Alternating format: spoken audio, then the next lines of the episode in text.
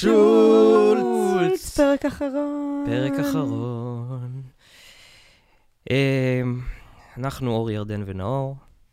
ואנחנו מתרגשים ומתרגשות.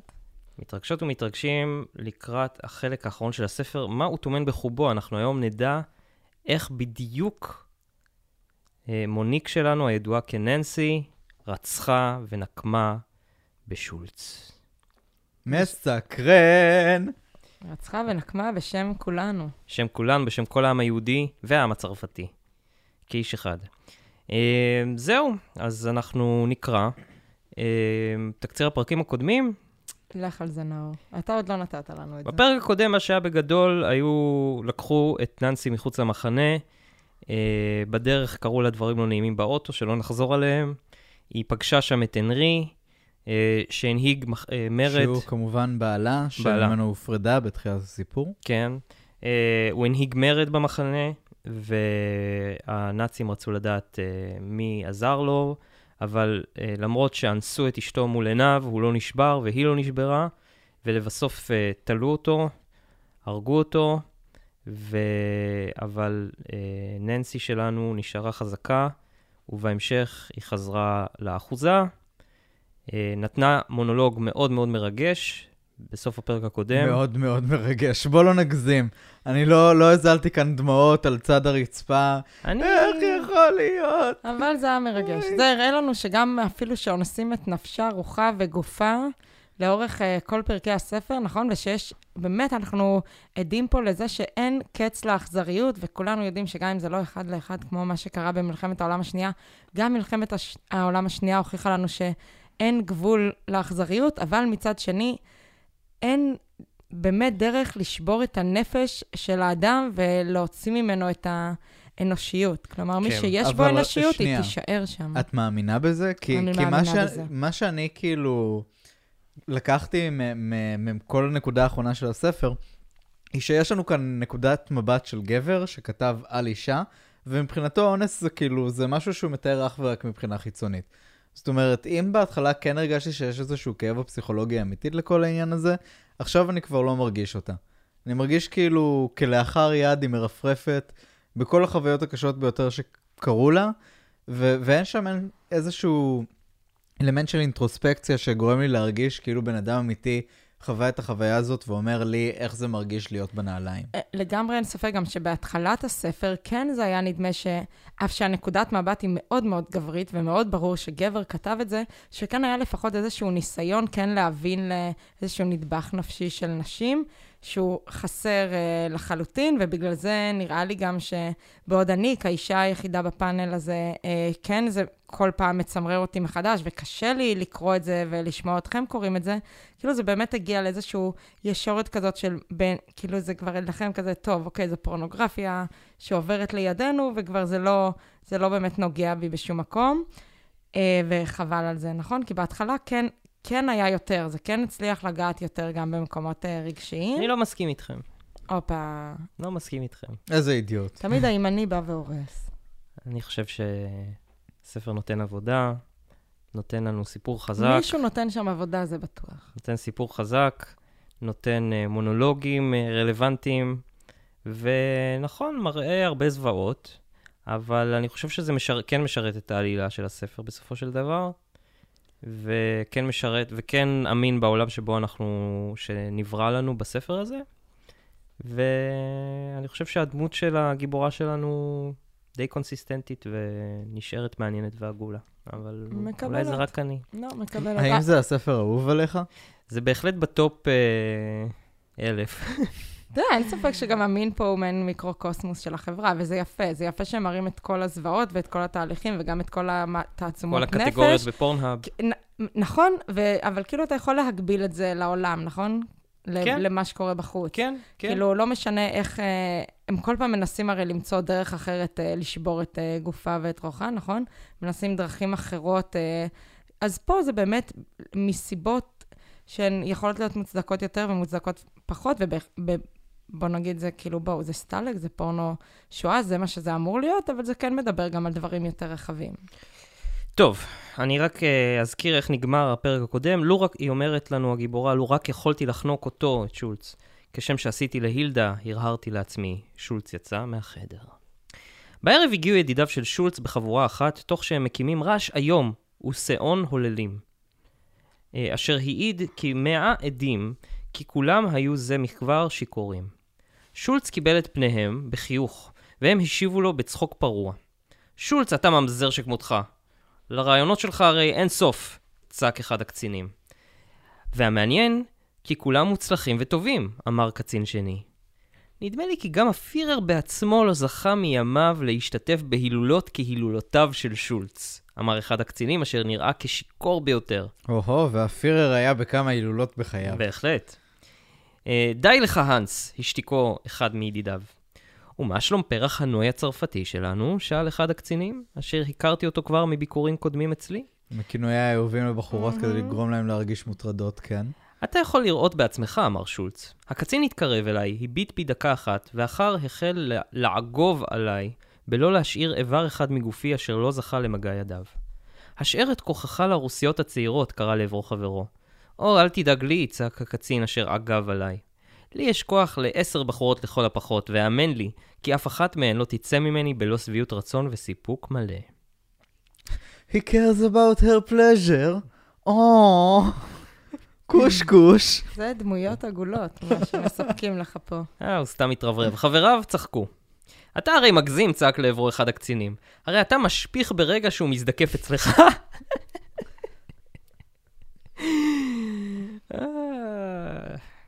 אני עוד אראה לכם, קרא קצין. זה היה צחוק שהסגיר יותר מדי נאור. כמה מזדהה אתה עם הקטע הזה בספר האהוב עליך? אני עוד אראה לכם, קרא קצין, ועוד הערב. פתע נכנס פרנץ וניגש אל שולץ ולחש דבר מה באוזנו. שולץ הניע ראשו לאות הן וצחוק עלה בפניו. הוא פנה אל חבריו. שקט! שקט! צעק. הקצינים השתתקו ושולץ המשיך. קצינים וידידים, הפתעת הערב. הפתעה אשר איש מכם לא העלה בדעתו קודם לכן. הבאנו ליצן! אנחנו יודעים שאתה גאון, שולץ, צעק קצין לעברו. אל תמתח אותנו, גש לעניין. אל תפריע לו, ענה לו חברו. בסדר, הרי לכם הפתעת הערב, קרא שולץ והצביע לעבר הפתח. שלושה אנשי אס אס דחפו לתוך החדר חמש נערות צעירות, אשר אני הערכתי את גילן בסביבות חמש עשרה שש עשרה. הן נראו מפוחדות ומבועלות ולא ידעו מה מבקשים מהם, או מה צריכות הן לעשות כאן. הקצינים קיבלו את פניהן בתרועה רמה, מלאת תשוקה, ומבע פניהם העלה הבעת זמה. נדמה היה לי, כמו ועיניהם יצאו מחוריהם. למען האמת, לא היה קצין אשר לא הופתע למראה הצעירות הבלונדיניות בשלות הגוף והמבועלות. איש מהם לא העלה על דעתו, כי אפשר גם לבעול צעירה בגיל כזה וליהנות מכך. כולן בתולות, קרא שולץ ופרץ בצחוק פרוע, הרופא אישר זאת. שמע שולץ, פנה אליו קצין, אתה באמת דואג לנו למשובח ביותר. ומה חשבת, ענה לו שולץ, לאכזב את ידידי? זה לא, חבר. אבל איך נסתדר איתן, שאל הקצין אשר עגב עליי, ואתה עזבני לרגע קט ובחן את הנערות הצעירות. נעשה הגרלה בינינו, וחמשת המאושרים יזכו לבטק בתולה רוסית, אמר שולץ. אחד הקצינים הסיר את קובו. שכחתי כבר מהקטע של ביטוק הבתולות. זהו, זה באמת לא הרבה יודעים. כאילו גם אנחנו לא ידענו איזה הילולות ואיזה מסיבות ערכו הנאצים. זה נורא מצחיק. כאילו רק מדברים על כמה נוראים הם היו במלחמת העולם השנייה, אבל אף אחד לא מזכיר איזה מסיבות קרחנה הם ילכו. כן, מי שלא היה במסיבת חשק נאצית לא היה במסיבת חשק מימיו. כן. אמרת את הבדיחה הזאת בפרק א', אבל לא נורא. אוי, זו סגירת מעגל. והנה, אנחנו חוזרים אליה בפרק האחרון. חברים, זה נשאר נכון, זה נשאר נכון. זה לא תלוי במה אורי חושב על העולם, זה פשוט העולם כמו שהוא. אבל זה לא נראה לכם מצחיק ההערה הזאת שהם זרקו, של כאילו, איך יכול להיות שלעשות סקס עם בחורה בת חמש עשרה שש עשרה, זה כיף. לא, זה כאילו, עד עכשיו הכל היה כל כך נורמטיבי. פתאום אתה מביא לנו נערות בנות חמש עשרה, איך נוכל לחיות עם עצמנו? זהו, קודם כל, כאילו, הם קצת מעבר לצדדים היותר קשים של המוסר של פדופיליה. ודבר שני, כאילו, מכל הסיבות לא לעסוק בפדופיליה, זה לא כיף, לא נראית לי כמו הסיבה המובילה. כאילו, אל תעשה את זה, זה לא נכון, אתה הורס להן את החיים, אבל משום מה הטיעונים האלה לא מגיעים כאן, ואיכשהו הם כאילו, אבל זה בטח לא כיף. היי, רגע. זה אתה הכנסת להם לפה, דרך אגב, ומעולם לא... הם אמרו את זה. לא, הוא אומר איך נסתדר איתם. לא, איך נסתדר איתם, זה הם... תקריא את השורה. כן, היה, היה פה איך נהנים, או הם לא העלו בדעתם להנות עם בנות חמש עשרה. היה שם איזו תהייה מאוד לא מוסברת. כזה, טוב, עשינו כלבים, עשינו אסירים, אבל איך נהיה עם נערות בנות חמש עשרה? זה היא מציינת, הסופרת שלנו. אוקיי. אם אני המצאתי את זה, זה לא סופק משהו לעלות עם הפסיכולוגית. נעשה הגרלה בינינו וחמשת המאושרים יזכו לבטק בתולה רוסית, אמר שולץ. אחד הקצינים הסיר את כובעו, וקצין שני ערך עשרים פיסות נייר על השולחן, וכתב עליהם את הספרות מאחת עד חמש. אחר מכן קיפל את פיסות הנייר והטילן לכובע.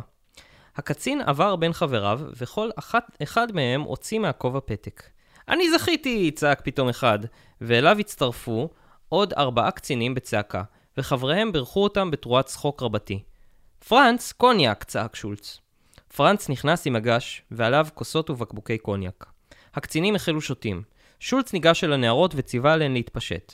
הנערות נראו מבועלות והתכנסו בפינת החדר, מצטופפות אחת אצל חברתה. "לעבודה!" צעק שולץ. הקצינים פשטו את מדיהם, וחמשת הקצינים אשר זכו בהגרלה ניגשו אל הנערות הרוסיות אשר עמדו בפינה, ואשר בהלתן גברה ועלתה. הקצינים התנפלו עלינו ותנועת יד קראו מעליהן את חלוקיהן. דממה וקריאות התפעלות עלו בחדר, ואכן הנערות באמת היו יפות. גופן היה מכותב, וניכר בו התום הילדותי, תום אשר עדיין לא חולל בידי ידי יד גבר, וכל כולו מבקש ליד אוהב אשר ייטול אותן. הנערות גילו התנגדות, והקצינים החלו נאבקים עמהן. הנער... הנערות גילו התנגדות עיקשת, ונעמות התשוקה של הקצינים עלו בחדר, בעוד שחבריהם מעודדים אותם בקריאות עידוד וצחוק פראי. הנערות, מי שראו כי לא יוכלו להם לקצינים, החלו בוכות, ואז הכניע אחד הקצינים את הנערה הראשונה, ובעל אותה בכוח ובפראות, תוך התנגדות והתפתלות מצד הנערה. אני מקווה שזה לא נחשב פדנטי מצידי, אבל איזה הערות זורקים לחבר בזמן אונס? כאילו, מה, מה, מה מילות העידוד ספציפית שבשתי? תראה, יש כל כך הרבה אונסים קבוצתיים לצערנו בארץ. זה כזה כיפה קיי? נקרא את המלילי המשפט. כיפה קיי נשמעת כמו קריאת עידוד לגיטימית בעת אונס קטינה. היידה זיגפריד. חברים, אם הגעתם עד לפרק הזה, אז שום דבר כבר לא יכול... אנחנו מתנצלים, באמת. שום דבר כבר לא יפתיע אתכם. כנראה שהתאווה בספר הזה השחיתה גם אותנו. אם מה שאתם שומעים שאני אומר מזעזע אתכם, רק תזכרו שהשם שלי הוא נאור מנינגר, זה ממנו. אני מקווה שכולם הבינו את הבדיחה. טוב. הבדיחה זה שנולדנו. הנערות משראו כי לא יוכלו להם לקצינים, החלו בוכות, ואז הכניע אחד הקצינים את הנערה הראשונה, ובעל אותה בכוח ובפרעות, תוך התנגדות והתפתלות מצד הנערה, אשר כוחותיה הלכו וחלו. משסיים קצין זה, קמו מעליה והורה לחברו, כי יכולו להמשיך את מלאכתו. בכי הנערות עלה וגבר, ואני כבר לא יכולתי לשאת זאת. אחת אחת נכנעו הנערות לקצינים, ואילולת הפרעים של קציני האס-אס הגיעה לשיאה. אחד אחרי השני עברו הם על הנערות, אשר אף פסקו כבר לבכות שכן קלו כוחותיהן. די, חזירים שכמותכם, צעקתי, הניחו לנערות אלו. הקצינים צחקו בקול. היא כועסת על שאנו מזניחים אותה, קרא שולץ, ובפרעות התנפל עליי והשכיבני לארץ ובעל אותי בכוח בעוד חבריו מעודדים אותו בקריאות, הראה לה שולץ. הנה, שאלת, קיבלת יפה, תשובה. יפה, יפה, לכל שאלה תשובה. והנה עוד קריאה, אל תבייש את הפירמה. נו, אתם רואים למה השאלה הייתה כל כך הכרחית? כן. עכשיו, זה משהו שאפשר לצרוח לחבר בזמן אונס. אל תבייש את הפירמה. הראה לה... כל דבר חוץ מזה, מפלצת אנושית מרושעת שכמוך. אל תבייש את הפירמה. הראה לה מה קצין גרמני יכול לעשות. חיות, נשמע פתאום צעקה בגרמנית מפי אחת הנערות השבויות. הקצינים נדהמו. הנערה ניצלה תדהמה זו, ובקפיצה אחת הגיעה לשולחן המשקאות וחטפה מעליו בקבוק, ובלא כל היסוס הכתה בבקבוק בשולחן, כך שבידה נשארה מחצית הבקבוק מאיימת כסכין. שולץ ניסה להתקרב אליה ולהכניעה, אך הנערה הרתיעה אותו בתנועת יד מהירה אשר קרבה את הבקבוק לפניו של שולץ, אשר הצליח ממש ברגע האחרון להימלט מקצותיו החדים. הנערה חיפשה בעיניה אחר הקצין, הקצין אשר בעל אותה לראשונה, ומשזיהתה אותו החלה מתקרבת לעברו. הקצינים האחרים פינו לדרך שכן פחדו שמא תרטש רוסייה זו את מאיהם. כולם כן, עדיין מוצגים כפחדנים וחלשים מאוד. לא נורמלי. אישה אחת עם בקבוק, חדר מלא בקצינים. כן. רוסייה מטורפת. כן, יש עליה. אין עליה, כלומר. בואו, בואו ונראה אתכם עכשיו, גיבורים, קרא הנערה. הראשון שהתקרב, הרטש אותו בשבר בקבוק זה. איזו הערה שחצנית. למה לאף אחד שם אין אקדח? ואכן הקצינים נרתעו מפניה, והיו מלאי תימאון על הגרמנית הטובה אשר בפיה. הנערה הלכה וקרבה אל הקצין אשר אנס אותה לראשונה. הוא היה כבן שלושים וחמש, ממוצע קומה, ולא נראה כבעל כוח גופני מיוחד. איתך יש לי חשבון מיוחד, אמרה לו הנערה, וירקה בסלידה לעברו. הקצין התרחק ממנה עד שהגיע אל הכותל וכאן נעצר. בוא אליי עכשיו, אמרה הנערה, בוא נסה להשכיב אותי עכשיו, גיבור עלוב שכמותך.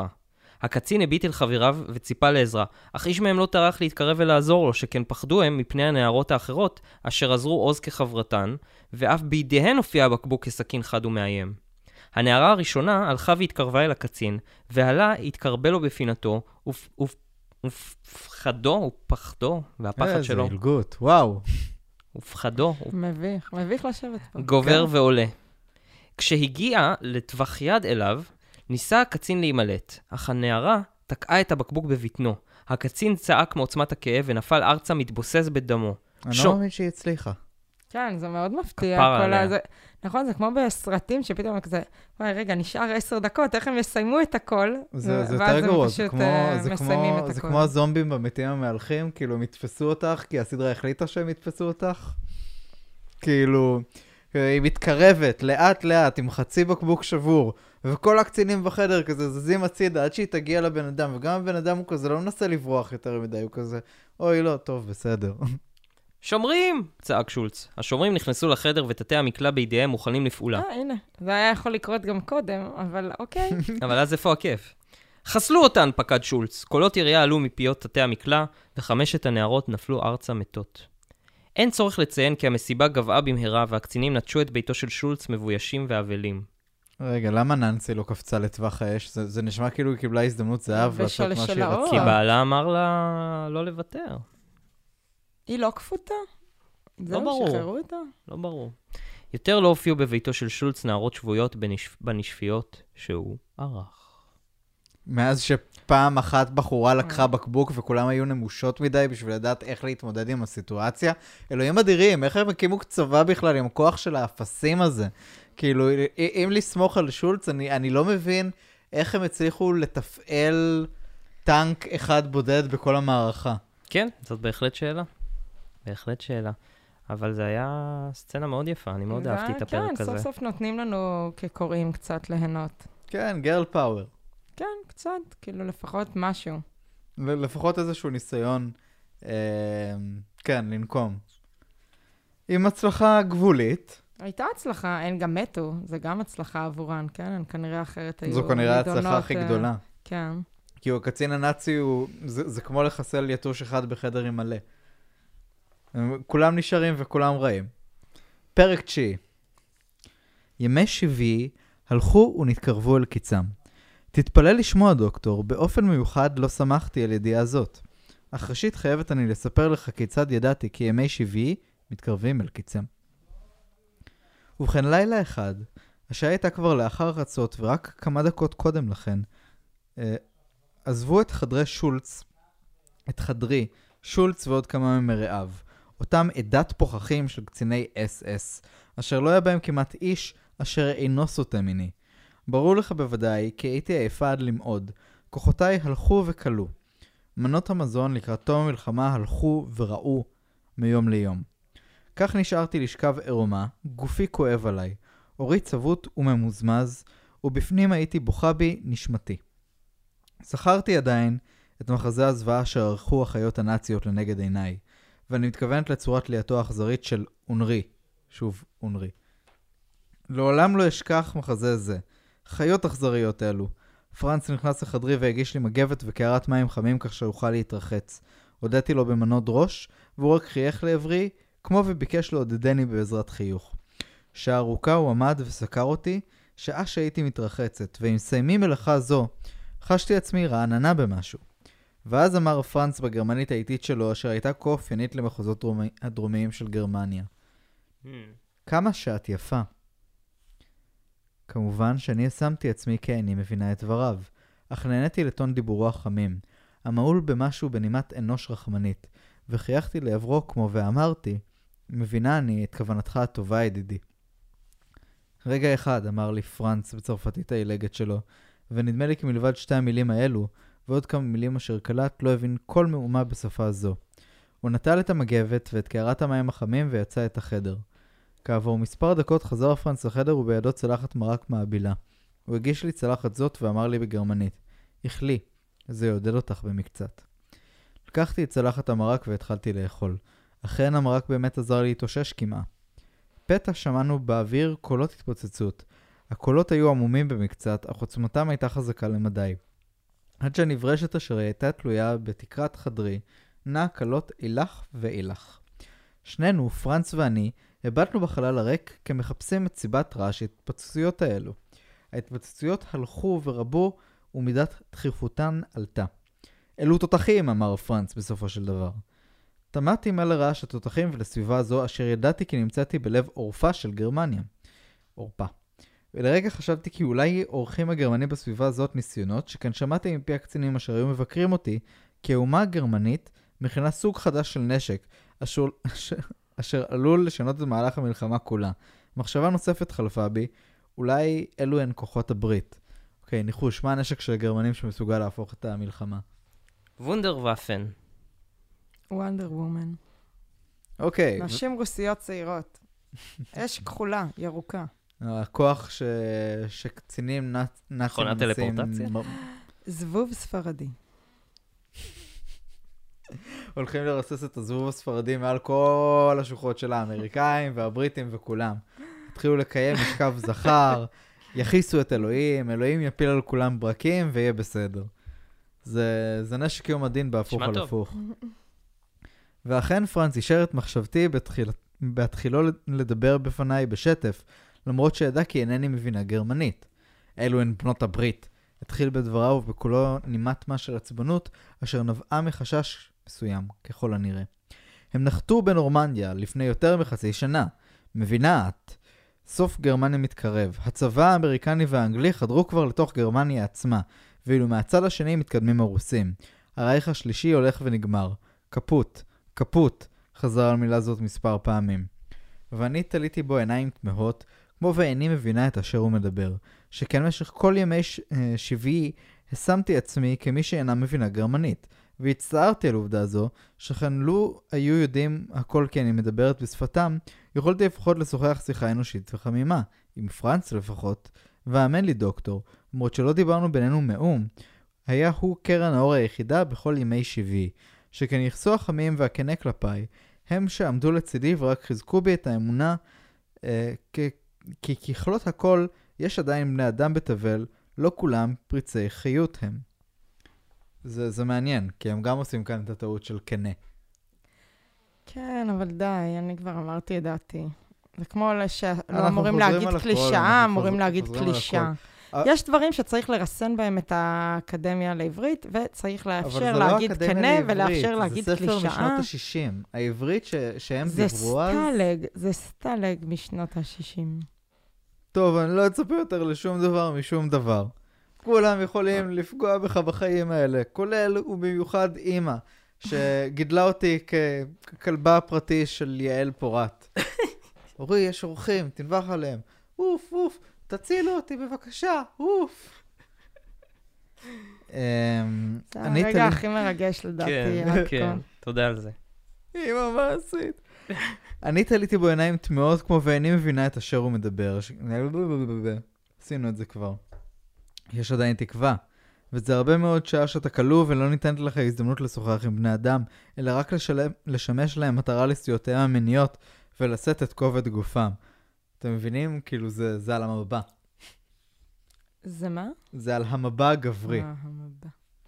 Um, היא, היא רק שימשה מטרה לסטיותיהם המיניות. זה כאילו תהליך של החפצה טוטלית. Uh, והיא לא אוהבת את זה. נכון. תשומת לב, גברים יקרים. אתם צריכים ללמוד על דרך השלילה ממה שאנחנו קוראים פה. פרנס הביט בי דקה נוספת, ואז כמחווה חיבה, הגיש לי שמיכה צבאית אשר הוציאה מהארון שניצב ברחתי החדר. הודיתי לו במנות ראש, ומהרתי להתכסות בשמיכה. הייתה זאת הרגישה נעימה לנסות ולהירדם מחוצה בשמיכה לאחר כשלוש שנים שלא התחסתי. חבל שאת לא מדברת גרמנית, אמר לפתע פרנס. יש לי לספר לך המון דברים. שתקתי, אך התפלאתי עד למאוד על פנייתו זאת. ובכן, לילה טוב. אמר ויצא את החדר. לילה טוב, פרנס, אמרתי בצרפתית. לא עברה שעה קלה, ונרדמתי כשבליבי מקננת התקווה, כי הנה, אולי יבואו ימי מעשרי אל קיצם. נכון, והיה קצת קטע שרצינו שהיא תענה לו בגרמנית. כן. אנחנו רוצים לדעת מה הוא יכול להגיד לו. מעניין, אולי זה עוד יבוא. בבוקר נכנס הקולונל שולץ. הוא נראה מודאג במשהו, עצבנותו הייתה ברורה וגלויה לעין, ובמשהו היה כועס על משהו, ואותו משהו לא ידעתי מהו. ובכן, בוודאי שמעת את התותחים אמש? שאל שולץ ובקולוני מערסית, אשר ברור היה לי כי מסתירה עם מאחוריה משהו זדוני. כן, שמעתי, אמרתי, ואני מקווה כי סופכם מגיע סוף סוף. אל תחפזי כל כך, מונשרי, אמר שולץ. הרייך הגרמני לא במהרה ייפול. בכל אופן, לא כל כך מהר כפי שאת מקווה כי זה יקרה. המהירות לא משנה, לא משנה לי כמלוא הנימה, אמרתי. יום אחד יותר או פחות בביתך כבר אינו מסוגל לשנות הרבה עבורי. ובכן, כלבתי הקטנה, ככלות הכל הצלחתי במשימתי, אמר שולץ ופרץ בצחוק. ומה עם, משימת... ומה עם משימתך, אם מותר לי לשאול? להפוך אותך מאדם לחיה. לחיה אשר כבר לא יהיה אכפת לה מידת העינויים אותה מנאלצת לעבור. זו הפואנטה שלך, אחי? כי, כי הבנו את זה. זה כאילו... כן. ביג שוק. ובזה הוא נכשל בינתיים. אבל אולי הוא לא יודע את זה. או בכך, דומני, הצלחת כלל וכלל לא רע, אמרתי וגיחכתי. אך אינך צריך להתנחם בזה, קולונל שולץ. קורבנות נוספים לא יהיו לך, סופך קרב. אתה תיפול יחד עם כל המשטר הרקוב אשר העלה חיית אדם שכמותך לשלטון. שולץ סתר לי בכוח רב על פניי, אני רק צחקתי. ידידי שולץ, פתחתי ואמרתי לאחר שהתאוששתי מעוצמת הסתירה. ייתכן ואותי כבר הורדת לדרגת חיה, זה רק ייתכן. אך אתה לא תזכה לחיות בכדי לממש את ניסיונותיך. סופך יבוא כשחבל כרוך על צווארך, והאמן לי אם אותך יהיה איתי יותר מאשר מותו של אנרי. אני עוד אזכה להדגים לך כיצד החיה הקטנה אשר הילפת לעצמך, היטיבה ללמוד את מרבית התורה הסדיסטית אשר הקנית לה, אלא שבמקרה זה אתה תהיה שפן הניסיונות שלי. את לא תזכי לכך, אמר שולץ בהרסיות, ואם אצטרך אני לברוח מכאן, לא אשאיר אחריי עדות חיה למעשיי. תיארתי זאת לעצמי, אמרתי. לו הייתה אחרת במקומך, יכול להיות שהייתי משאיר אותה בחיים, והיא הייתה הולכת איתי לאן שהייתי הולך, ממש כמו כלבה קטנה, כרוכה אחרי בעליה ברצועה, אמר שולץ וצחק. התפלאתי כי אנו מתרגז ביותר משיחה זו אשר נגע במישרין לגורלו הולך ומסתיים. את, מונשרי, פיקחית יותר מדי, מכדי שלהשאירך בחיים כעדות חיה למעשיי. כאן שתק לדקה ארוכה, ופתע זרק בהרסיות רבה. את תמותי, בטרם הסתלק לי. המוות יכול רק לגאול אותי, אמרתי. לא לפני השחרור. בשעה כזו למוות יש טעם מריר ביותר, אמר שולץ. זאת תהיה התעללותי האחרונה בך. תקריא עוד פעם את המשפט האחרון? דבק חם ותסדר הכל. מאיפה להקריא? מאיפה שאת חושבת. סבבה. זהו להקריא. המוות יכול רק לגאול אותי, אמרתי. לא לפני השחרור. בשעה כזו למוות יש טעם מריר ביותר, אמר שולץ. זו תהיה התעללותי האחרונה בך. אינך מסוגל להרע לי יותר, אדוני הקולונל שולץ, קראתי לעברו בזעם. באתי להודיע לך לצפות, לצפות למספר אורחים להערב, אמר שולץ, וברור היה כי אינו חפץ להמשיך בשיחה. אתה הופך נמוסי לי... מיום ליום, אמרתי. מה קרה לך? אולי הפכת אתה מחיה לחצי אדם? למה את מתכוונת? שאל שולץ. לעובדה הפשוטה שאתה תורך להודיע לי שיבואו אליי אורחים הערב, אמרתי.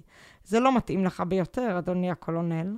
רציתי בעצם להודיע לך שאת צריכה הערב להגיע לשיא יכולתך בשעשוע האורחים, אמר שולץ. אחד המבקרים הוא מפקדי פון רוך. אני מקווה... פון רוך. לא יודעת. זה שם, אפשר להקריא אותו איך שרוצים, אין פה חוקי בגד כזה. אוקיי.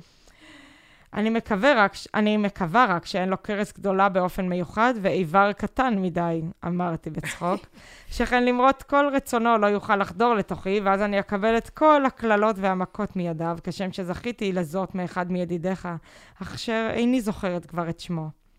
שולץ. אני קוראת לו בולבול קטן. שולץ שחק. פון רוך הוא גבר כהלכה. מה יש? שאינו רוצה לשכב איתך כבר? שאלתי.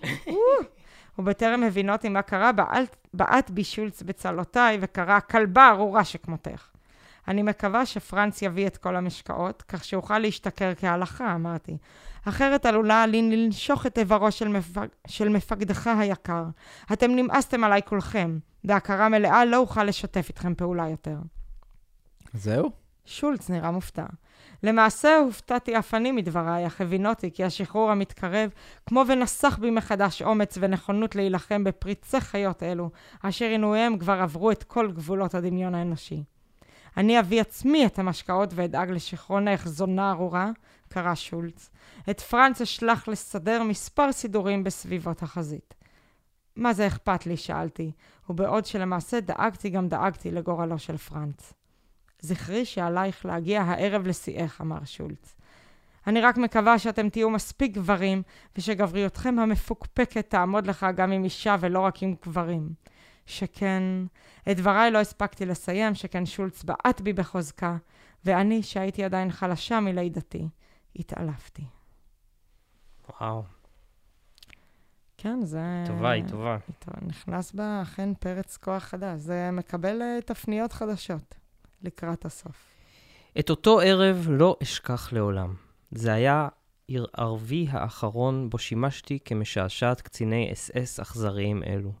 שכן אחרי ערב זה הלכה החזית והתקרבה במהירות רבה לעבר מקום מגורנו. והקרקע מתחת לרגלי הנאצים החלה בוערת והם החלו בורחים אחד אחרי השני. אבל באותו ערב היו פריצי חיות אלו עדיין במלוא עונם ויכולותם. אדם רגיל ודאי נוטה היה לחשוב כי החזית המתקרבת תסיח את דעת הקצינים מהשתוללות פשוטה, והם יפנו לדאוג יותר לענייני, לענייני צבאם, שהלך והתמוטט. בטח, המוות המתקרב יגרום להם להפסיק לחשוב על סקס. ברור. אדם ממוצע, אבל אתה לא אדם ממוצע, אורי פורט. כן, כן. קרב למיקרופון קצת. אדם רגיל ודאי נוטה היה לחשוב כי החזית המתקרבת תסיח את דעת הקצינים מהשתוללות פשוטה והם יפנו לדאוג יותר לענייני צבאם שהלך והתמוטט, אך לא כן היה הדבר. ככל שהמצב הלך ורע, הפנו הם את תשומת ליבם יותר ויותר לעינויים אכזריים, שכן כך נדמה, מצאו הם פיצוי מה לעובדה הברורה כי יותר אין הם עתידים לנגן כינור ראשון באיזו מדינה שהיא בעולם. Little, little did she know. Uh, נדמה לי כי לכל אחד מאותם קצינים היה ברור כי הרייך השלישי... גורם לנו לטעות מה גם אנחנו לא יודעים. uh, מי שהבין, הבין. שנאור יודע. מי שהבין, הבין. לא הבנתי. תסביר. סתם, אל תסביר. נדמה לי כי לכל אחד מאותם קצינים היה ברור כי הרייך השלישי מתמוטט, למרות שכלפי חוץ ניסו הם להסתיר זאת, שכן פחדו שהם ילשין מישהו עליהם, וכך עלולים הם להפסיד את חייהם זמן מה לפני השחרור. לי כבר לא היה אכפת דבר. עתה ידעתי בבירור כי שולץ זה ידאג לחסל אותי, ולו יהיה זה מעשהו האחרון עלי אדמות. עד כדי כך שנאו אותי, וכל זאת בשל העלבון אשר העלבתיו אז בפריז. אותו ערב הופיע שולץ בחדרי כשהוא לבוש במדי הנשפייה שלו, מדים אשר זה זמן רב לא ראיתים. בידו החזיק בקבוק קוניק צרפתי. זה הבקבוק האחרון שנשאר לי, אמר. אנו שנינו נדאג לחסל אותו. את אורחי אכבד בוודקה אשר קיבלתי מידיד אשר נלחם בחזית הרוסית. הוא מזג את בקבוק הקוניאק לשתי כוסות גבוהות, ומסר כוס אחת לי. לחיי הרייך השלישי, הרים את כוסו, וניצב בעמידת דום מתוחה. לחיי נפילתו של הרייך השלישי, אמרתי אני. שולץ חייך במרירות כלשהי ולגם את כוס המשקה. אני החרתי אחריו. ראיתי את לחייו שהפכו פתע אדומות, עיניו נוצצו בתשוקה מוזרה ועברו הזדקף. בצחוק פרוע פנה אליי, רואט, הוא עומד לי, ואני הולך לתקוע לך אותו כמו שלא תקעו לך אותו מעולם. במהירות קרא מעליו את חלוקו וקרב אליי. אני שגם כן, שהייתי גם כן שיקורה לחלוטין, נענתי לו.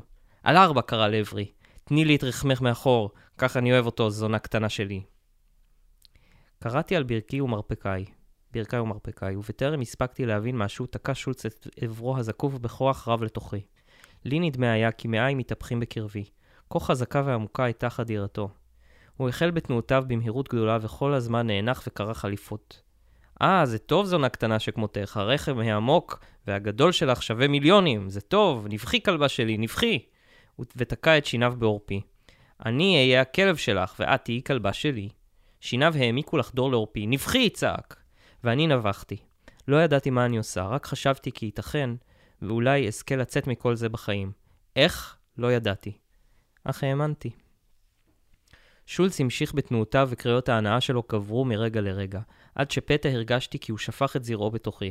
לרגע נרגע ואחר הוציא את עברו מתוכי. הוא צחק והביט בעברו בהנאה רבה ואמר, רואה, הנה, הנה עוד עומד, בואי ומצצי אותו. ובבת אחת תפס בעורפי והקריב את פניי לאיבר שלו אשר היה רוקד בפניי. אני התחלתי למצוא את עברו בצורה שידעתי כי הוא אוהב אותה. שולץ עצמו נשכב על הארץ, פיסק את רגליו והחל מלקק, מלקלק לי את צפתי רחמי אשר אותה שעה היה זב את נוזלו. והנעתו הייתה מלאה שכן כל גופו מתפתל היה מתשוקה גדולה. ואז הוא השפיך בפי. איך אני תמיד מקבל את השיט הזה? סמק. לעומת שאר הפנינים שאורי ואני מקבלים. אני חייב להגיד, נאור הוא היחיד שזכה עד כה לדבר על שפיך בפיו. ואחרי שאנחנו נסיים לקרוא את הספר, אנחנו נעשה מגה אדיט של כל פעם שנאור מדבר על זה שמשפיכים עליו או בתוכו, ונשלח את זה לאמא שלו ליום הולדת. תמשיך. זה היה טוב, אמר. עוד מעט יבואו אורחי, אני מקווה, כי גם אותם תצליחי לשעשע כשם ששעשעת אותי. אני שתקתי. לא עברה דקה ונשמע צלצול בפעמון הדלת ו- ולחדר נכנסו שלושה קצינים. איש מהם לא היה מוכר לי מפעמים קודמות. הקצינים בירכו את שולץ בברכת הייל היטלר, מסורתית, ואחר פנו להביט בי. היא באמת חתיכה, אמר אחד מהם. ואיך שהיא יודעת את מלאכתה, אמר שולץ, בטוח אני כי נהנה ממנה אדוני. נחיה ונראה, אמר הקציר, הקצין, אשר הבין אותי כי הוא מפקדו של שולץ, פון רוך. יהיה נעים לשנות קצת את האווירה אחרי יום שלם בחזית. אמריקנים אלו, אמר קצין שני, הם חושבים שגמרו כבר עם הרייך השלישי. הקצינים החלו להתפשט, ואגב כך היו משוחחים ביניהם. נו כן, אמר פון רוך, אבל איזו הפתעה אנחנו מכינים להם. הם אפילו לא ידעו מה פגע בהם והעיפה מאירופה ומגרמניה שלנו, אמר הקצין. למה אתה מתכוון? שאל שולץ. אנו מביאים תגבורת של שמונה, שמונה חטיבות לגזרה האמריקנית של החזית, אמר פון רוך. על ידי כך נפרוץ לנו פרצה בחזית של בנות הברית, ופרצה זו תהרוס את חזיתם. איך שאנחנו נסדר אותם, אמר אחד הקצינים. אבל זה מספיק, אמר פון רוך. לא באתי לדבר על ענייני צבא, אני רוצה ליהנות מצרפתייה זו.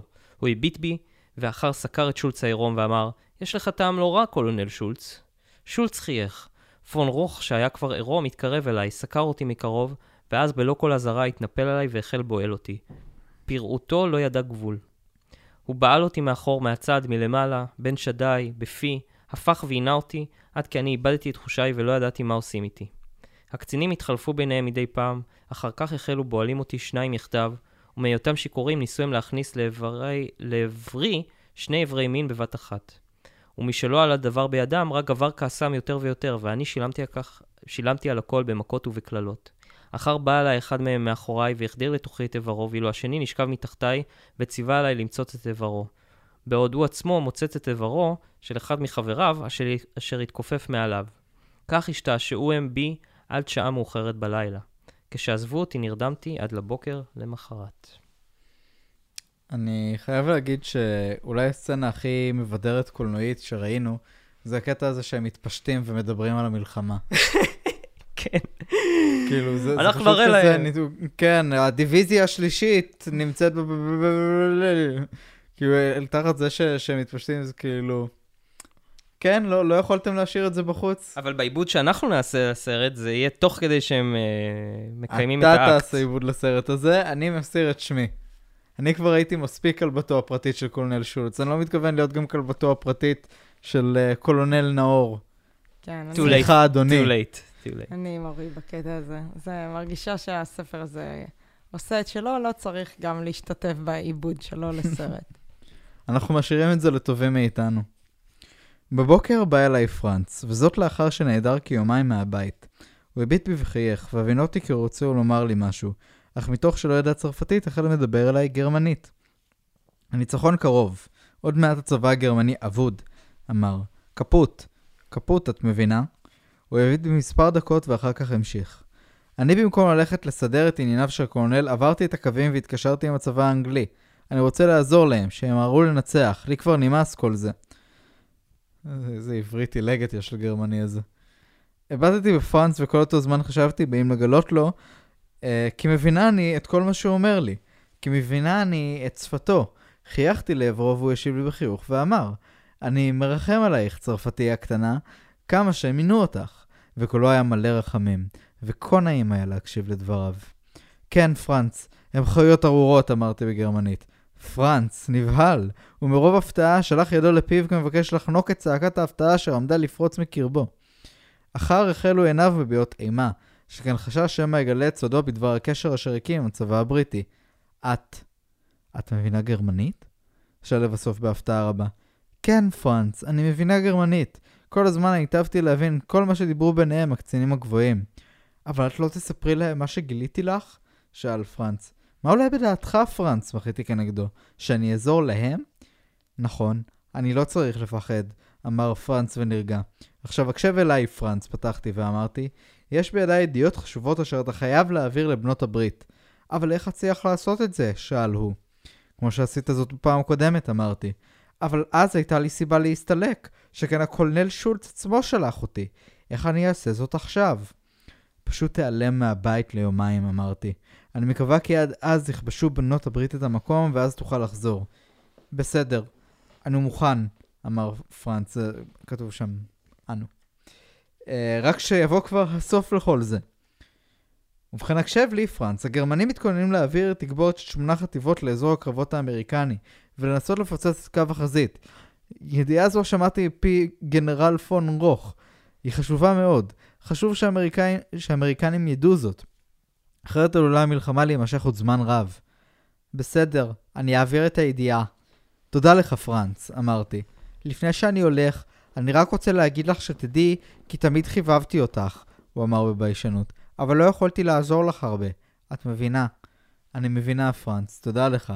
אמרתי, התקרבתי אליו ונשקתי לו קלות על שפתיו. הוא חייך ואמר, היי שלום, ייתכן ולא אוכל לחזור יותר. אני מאחל לך כל טוב. תודה פרנץ, אמרתי. איפה? הפרנץ הזה היה כל הספר, אורי. הוא צץ רק עכשיו. פרנץ יצא את החצר. קח לי זמן תוני לנדם. כשעה ארוכה נשארתי יושבת ומהרהרת בפרנץ זה. ככלות הכל היה הוא קרן האור היחידה בבית אשר היווה את כלאי. הוא היה היחיד אשר העניק משהו קרוב ליחס אנושי והבינותי, כי באם היה יכול ודאי שהיה מעניק לי אף יותר מזאת. אכן הוא עצמו פחד מקולונל שולץ, אך גם המעט שהעניק לי היה די ויותר. נדמה לי כי רק בזכותו של פרנץ הצלחתי בכל זאת להחזיק מעמד, שכן הוא נתן לי להרגיש כי עוד כדאי לחיות, עוד כדאי לנסות ולקוות, ואתה הלך אף הוא. מי יודע אם אי פעם אשוב לראותו. כן, אני לא סולח לבן זונה הזה. כאילו, רק בגלל שהוא... הוא שחרר אותה, הוא נתן להסתמנות לברוח. רק בגלל שהוא יותר טוב מנאצים אחרים, כאילו, זה הופך אותו לפחות אשם בשותפות לפשע במה שקרה שם. דרך אגב, בואו נזכור שגם פרנץ... מה, איבדנו את העמוד? לא, זה עוד ארוך, חברים. טוב, בסדר. אז נעשה עוד פרק. זה יהיה, זה יהיה, לא, לא. אנחנו, מי שאיתנו עד עכשיו, ימשיך עד הסוף. ארוך. בסדר. That's what she said. לפחות זה לא קצר, כמו הפין של הקצין הגרמני ההוא. אבל... או של אורי, מה? לא, מה שרציתי להגיד זה שבעצם פרנץ הוא לא מאוד שונה מננסי. גם הוא שפחת מין של שולץ. הוא מאוד שונה, היא הרבה יותר חזקה ממנו. לא, אבל אני אומר, הוא גם קורבן. היא הייתה עושה יותר. תראה איך היא זעקה אפילו ל... מראה של החמש הנשים הרוסיות, הוא לא זעק אף פעם. אני רק אומר שהוא גם קורבן, הוא לא... אני מסכים כאן עם ירדן במאה אחוז. הוא קורבן, אבל הוא היה יכול לעשות הרבה יותר. היא הייתה יורה בו. אורי? אם היא הייתה באותו מקום, כאילו אם היא הייתה הומו שביחסים מנהל, והוא היה הכלבה הפרטית של קולונל שולץ, אני מאמין שהיא בן אדם יותר טוב, והיא הייתה יורה בו, אפילו אם זה אומר שהיא רובה. כי מבחינתם מוות זה לא הדבר הכי גרוע שיכול לקרות. והוא כאילו, הוא משת"פ, הוא לא אשם כמו האחרים, אבל הוא לא עשה שום דבר אמיתי כדי לעזור, הוא פשוט נתן טיפה נחמה. לא, הוא שחרר אותה ונתן לה הזדמנות לברוח. היה לילה, כן, היה לילה אחד ששחרר אותה, והוא מאוד התבאס שהיא לא ברחה. הוא היה צריך להרוג אותה, וכולם יודעים את זה. והוא עזר לבעלות הברית פה, אבל הוא הרבה יותר חלש ממנה, וכן, הוא ובאמת עשה את המינימום האפשרי כדי להחשיב את עצמו כאיזשהו בעל מוסר. אבל תסבירו לי, כי לא הבנתי, יש קטע שהיא אומרת שהוא באמת כבר הלשין פעם אחת לבעלות הברית. הוא אמר, עכשיו שולץ שלח אותו החוצה, כשהם הביאו את כל המפקדים וכאלו, הוא אמר שהוא שלח אותו לאיזה ארגונים של יומיים. והוא, במקום ללכת לעשות את מה שאמרו לו, הלך לבנות הברית. אוקיי. ודיבר איתם, mm. ועכשיו שולץ חושב שיש לו איזושהי כאילו תוכנית בדוח... בריחה מגניבה, עם איזה מיטה ובריכה ב... בסטלג היטלר, אי שם בדרום אמריקה, והוא הולך לגלות אה, שכאילו, ב- ב- ב- ב- ב- בחוסר יכולת להגיד את זה בצורה יותר מעודנת, אבל ההומו השאיר לו זין בתחת. זה לא מצחיק נור, אתה צריך להתבייש בי. יאללה ירדן, תני לנו את זה. טוב, רגע, אז תעצור את זה רגע. המשכנו אחרי הפסקה קצרה? כן. אני רציתי לתת גם לכם הפסקה ולפצל את זה לשני פרקי סיום, אבל דעתי הדיקטטור, מפקד המחנה פה, התנגד. לא נתקבלה. כל אותו הלילה נשמע רעם התותחים בבהירות בחדר בו הייתי אסורה. קירות הבית רעדו לנפץ הפגזים והנברשות שבתקרה נעו אילך ואילך. החזית התקרבה יותר ויותר, והיה ברור לי, ואם ידעו בנות הברית על התגבורת הגרמנית אשר עלולה להגיע עוד הלילה, יצליחו הם להתגבר עליה ולא יישארו מופתעים ויאלצו לסגת. ואם הכל ילך כשורה, ברור היה כי בנות הברית יגיעו עד מחר בבוקר לווילה של הקולונל שולץ. עצבנות הורגשה גם בבית. שולץ הביא כעשרה חיילים משומרי מחנה הריכוז עליו הוא פקד, והם היו עסוקים באריזת חפצים בבית. שולץ התכונן לברוח עם כל האוצרות אשר הצליח לצבור במשך המלחמה. מה יעלה בגורלי לא ידעתי. למעשה גם לא היה אכפת לי. לכל הפחות הצלחתי איכשהו לעזור לבנות הברית על ידי הידיעה אשר העברתי עם פרנץ. וכל כולי הייתי מתוחה וחוששת לגורלו של פרנץ. שולץ נכנס לחדרי. הוא היה עצבני עד למאוד והבית משונה אחזה בפניו. ידעתי כי הוא פוחד. ידעתי כי פוחד הוא מפני בנות הברית המתקרבות. הוא היטיב לדעת כי בנות הברית ימיתו אותו בשל הפשעים אשר ביצע, ואני לא מתכוונת רק כלפיי. מחר בבוקר אני עוזב את הבית, אמר שולץ. אני מבינה זאת, האחברים הם תמיד הראשונים העוזבים את הספינה הטובעת, אמרתי. ואת תהיה הקפיטן של אותה הספינה, אמר שולץ, והתחיל פתאום צוחק בצחוק פראי ועצבני, אשר רק העיד עד כמה חושש הוא לחייו ולגורלו. טוב, אבא. איני מבינה את דבריך, אמרתי. אותך אשיר קשורה בשרשרת לכותל, שעה שאני אפוצץ את הבית עלייך, אמר שולץ וחייך באכזריות. מנובל, קראתי. כבר עכשיו מטמינים חיילי חומרי נפץ בארבע פינות הבית, אמר שולץ. מחר בבוקר, לפני שעזוב, אתבונן בבית הנהרס עלייך. נבל, סיננתי מבין שיני. חזיר גרמני מזוהם, המשכתי. לא אתרח אפילו להשיב לך, אמרו. את משולה בעיניי למת. עוד יבוא יומך, שולץ, קראתי. אני בטוחה כי מישהו עוד יצילני מידיך. איש לא יעשה זאת, אמר שולץ. כולם בורחים מהעיר, אפילו ידידך פרנץ ברח לו. שתקתי ולא עניתי. הבינותי שפרנץ הצליח במשימתו, לכל הפחות ניסה להצליח בה. שמחתי על עובדה זאת. אתה אינך רוצה להתעלל ביותר? שאלתי. מספיק לי. הצבא אינם עומדים לי יותר, אמר שולץ. אני פרצתי בצחוק פרוע. מה את צוחקת, זונה שכמותך? שאל שולץ בכעס. סוף סוף הודית שאף אתה מפחד. שולץ הגדול. שולץ עזב את החדר. האמן לי שלא פחדתי לגורלי. אתה, לאחר שהנרי מת, לא היה אכפת לי למות. הן לא היה לי לאן לחזור אחרי המלחמה. לא היה איש אשר ינחמני, יעודדני, יעזור לי להמשיך בחיים חדשים. נותרתי לבדי בעולם, ולפיכך העדפתי אפילו את המוות. ולמרות כל זאת, אי שם בתוכי קיננה עדיין המחשבה והתקווה, כי עוד יבוא מישהו להצילני. עוד קצת. לפני עלות השחר, אני עדיין ישנתי אז, חשתי יד אוחזת בכתפי ומטלטלת אותי. התעוררתי ופקחתי את עיניי. האדם האחרון עלי אדמות, אותו ציפיתי לראות עמד לפניי. רוצים לנחש מי זה? הנרי! אורי, ניסיון שתיים. הדוקטור מהפרק הראשון. ווינסטון צ'רצ'יל. פרנץ. אה, מאוד לא מפתיע, אבל משום זה האדם האחרון שהיא ציפתה לראותו. הבן אדם שהכי סביר שיהיה שם, איך זה ייתכן? לרגע חשבתי כי אני יוזם מתוך שינה, שכן ידעתי כי פרנץ עבר את הקווים לעבר בנות הברית, ולא ראיתי כל טעם וסיבה כי יחזור. אך היד אשר אחזה בכתפי המשיכה לטלטל אותי ולא הרפתה ממני. קומי, אנא מהרי והתעוררי, שמעתי קול באוזני ואני זיהיתי כל זה כקולו של פרנץ. אתה לא נותר לי ספק, אכן עיניי ראו אמת לאמיתה. זה היה פרנץ, אבל פרנץ, מה אתה עושה כאן? שאלתי, הרי אתה היית, אין לנו זמן לפטפוטים, אמר פרנץ בחופזה. אנחנו צריכים למהר, בעוד רבע שעה לערך עומד שולץ לפוצץ את הבית עלייך. אבל ענה לי פרנץ, דרשתי בכל תוקף, את הידיעה. האם העברת אותה? כן, העברתי אותה ועכשיו חזרתי, אמר פרנץ וזירזני. הוא נתן לי זוג, זוג מכנסיים, חולצה ונעליים ופקד עליי להתלבש. אבל מדוע חזרת, פרנץ? המשכתי בשאלותיי. הרי לא היית צריך לחזור. אבל הייתי מוכרח, אמר פרנץ. מוכרח? מדוע? כמה שאת טיפשה, אמר פרנץ וצחק צרות. ענה לי פרנץ, הפצרתי בו. שוטה קטנה שכמותך, הקנית אותי פרנץ. הרי חזרתי בשבילך, הרי אני אוהב אותך. ידעתי מה שולץ רוצה לעשות לך, לפיכך באתי, לה... לפיכך באתי להצילך. הוא לא באמת הומו, הוא רק התחזק כדי לשרוד את המלחמה. או פרנץ, כמה שאני מודה לך. אחר כך, אחר כך, זירז אותי פרנץ. עכשיו מהרי והתלבשי. לא נותר לנו הרבה זמן, כל רגע יקר. התחלתי להתלבש בעוד פרנץ טרח בפיצוח השרשרת אשר אסרה אותי אל כותל הבית. לא עברה דקה ארוכה ואני הייתי לבושה, ופרנץ פיצח את השרשרת. עכשיו מהרי ובואי אחריי, אמר פרנץ. לא נותר לנו זמן מיותר. כולם כבר עזבו את הבית, כל רגע עומדים הם להצית את הפתיל. פרנץ צעד לפניי ובידו האחת החזיק בידי, ובזהירות יצאנו את החדר צמודים לכותלי הבית.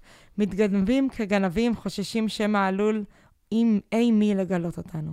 ידעתי כי סופנו לא יהיה טוב באם יגלו אותנו, אך זו הייתה מידת הסכנה אשר צריכים היינו לקחת באם רצוננו להישאר בחיים. זהירות, לחש לפרנץ, ואנו שמענו את צעדיהם של שני חיילים אשר ערכו בבית סריקה אחרונה לפני פיצוצו. לא נשאר כאן איש, אמר חייל אחד לחברו. מלבד אותה זונה צרפתייה, אמר חברו. אה, עזוב אותה, שולץ רוצה לחסל אותה. חבל עליה, אמר החייל השני. אפשר היה ליהנות ממנה קצת. החיילים התרחקו מאיתנו, אנו המשכנו להתקדם בבית לאורך הקטלים, עברנו דרך טרקלין נוסף שהיה בבית, התגנבנו מבעד חדר עבודתו של שולץ למסדרון ארוך, אשר הובילנו לעבר מדרגות. נדמה היה לי כי לא יהיה סוף להליכה זו. אתה רציתי לחיות. לחיות ולא רק לנקום בשולץ. הנקמה בשולץ הפכה למטרתי העיקרית בחיים. אין לי סיבה אחרת להישאר בחיים. זו הינה הסיבה היחידה. נקמה! ואותו רגע נשבעתי לעצמי כי אם אשאר בחיים, אחפש אחרי שולץ בעולם ומלואו, בשעה שאמצא אותו, אחסלנו ככלב. הגענו למטבח, אשר בו הייתה דלת שהוליכה החוצה. פרנץ סקר את הדלת האחורית ומשראה כי אין שם איש, אותת לי לבוא אחריו. יצאנו לחצר, וכשאנו נעזרים במסתור אשר העניקה לנו גדר חיה של צמחים, התקדמנו במהירות לעבר פתח החצר. שכן את הווילה הקימה חומת אבן גבוהה ובראשה גדר, גדר טייל, כך שלא הייתה לנו דרך אחרת אלא לצאת מבעד ליציאה הראשית. כל תקוותנו הייתה כי כל הזקיפים והחיילים התרחקו מהבית אשר עמד להיחרב. הגענו לכניסה הראשית ולא ראינו בכל שומר. שמחנו על כך ופרנץ הורה לי כי עליי לרוץ במהירות לעבר השני של הרחוב ולהסתתר בחדר המדרגות של הבית הסמוך לווילה של שולץ. ומה איתך פרנץ? שאלתי. אני אבוא מיד אחרייך, אמר. עכשיו רוצי. במהירות עברתי את הכביש והגעתי לחדר המדרגות אשר פרנץ הורה לי. כאן ציפה לי שולץ. כה נדהמתי עד כי לא ידעתי, לא יכולתי להוציא הגה מפי. שולץ צחק לי והצמיד אקדח הגדול לראשי. את אקדחו הגדול לראשי, בעוד ידו השנייה מחזיקה בזרועי. הוא הוציאני אל מחוץ לחדר המדרגות. רצית לברוח, שאל. ובכן, אני אחזיר אותה חזרה לתוך חדרך. אותו רגע הופיע פרנץ בפתח הווילה. שולץ חייך. על מקומך, בוגד, קרא לעבר שולץ, או ש... קרא לעברו שולץ, או שאני יורה בה. פרנץ נשאר לעמוד. צעד אחורה אל תוך הבית, פקד שולץ. ולא, אני יורה בה. פרנץ עשה את אשר פקד עליו שולץ. ראיתי את פרנץ נכנס לתוך הבית, ושולץ הוביל גם אותי לעבר הכניסה. ואז ההתפוצצות התרחשה אף מהר יותר מאשר שולץ עצמו ציפה. הספקתי לראות את קירות הווילה מתרוממים אל על, ואחר חשתי בהדף ענקי אשר העיפני במורד הרחוב. יותר איני זוכרת הרבה. איני יודעת כמה זמן הסתובבתי ברחובות העיר מוקט הלם. איני יודעת לאן הלכתי, מה חיפשתי.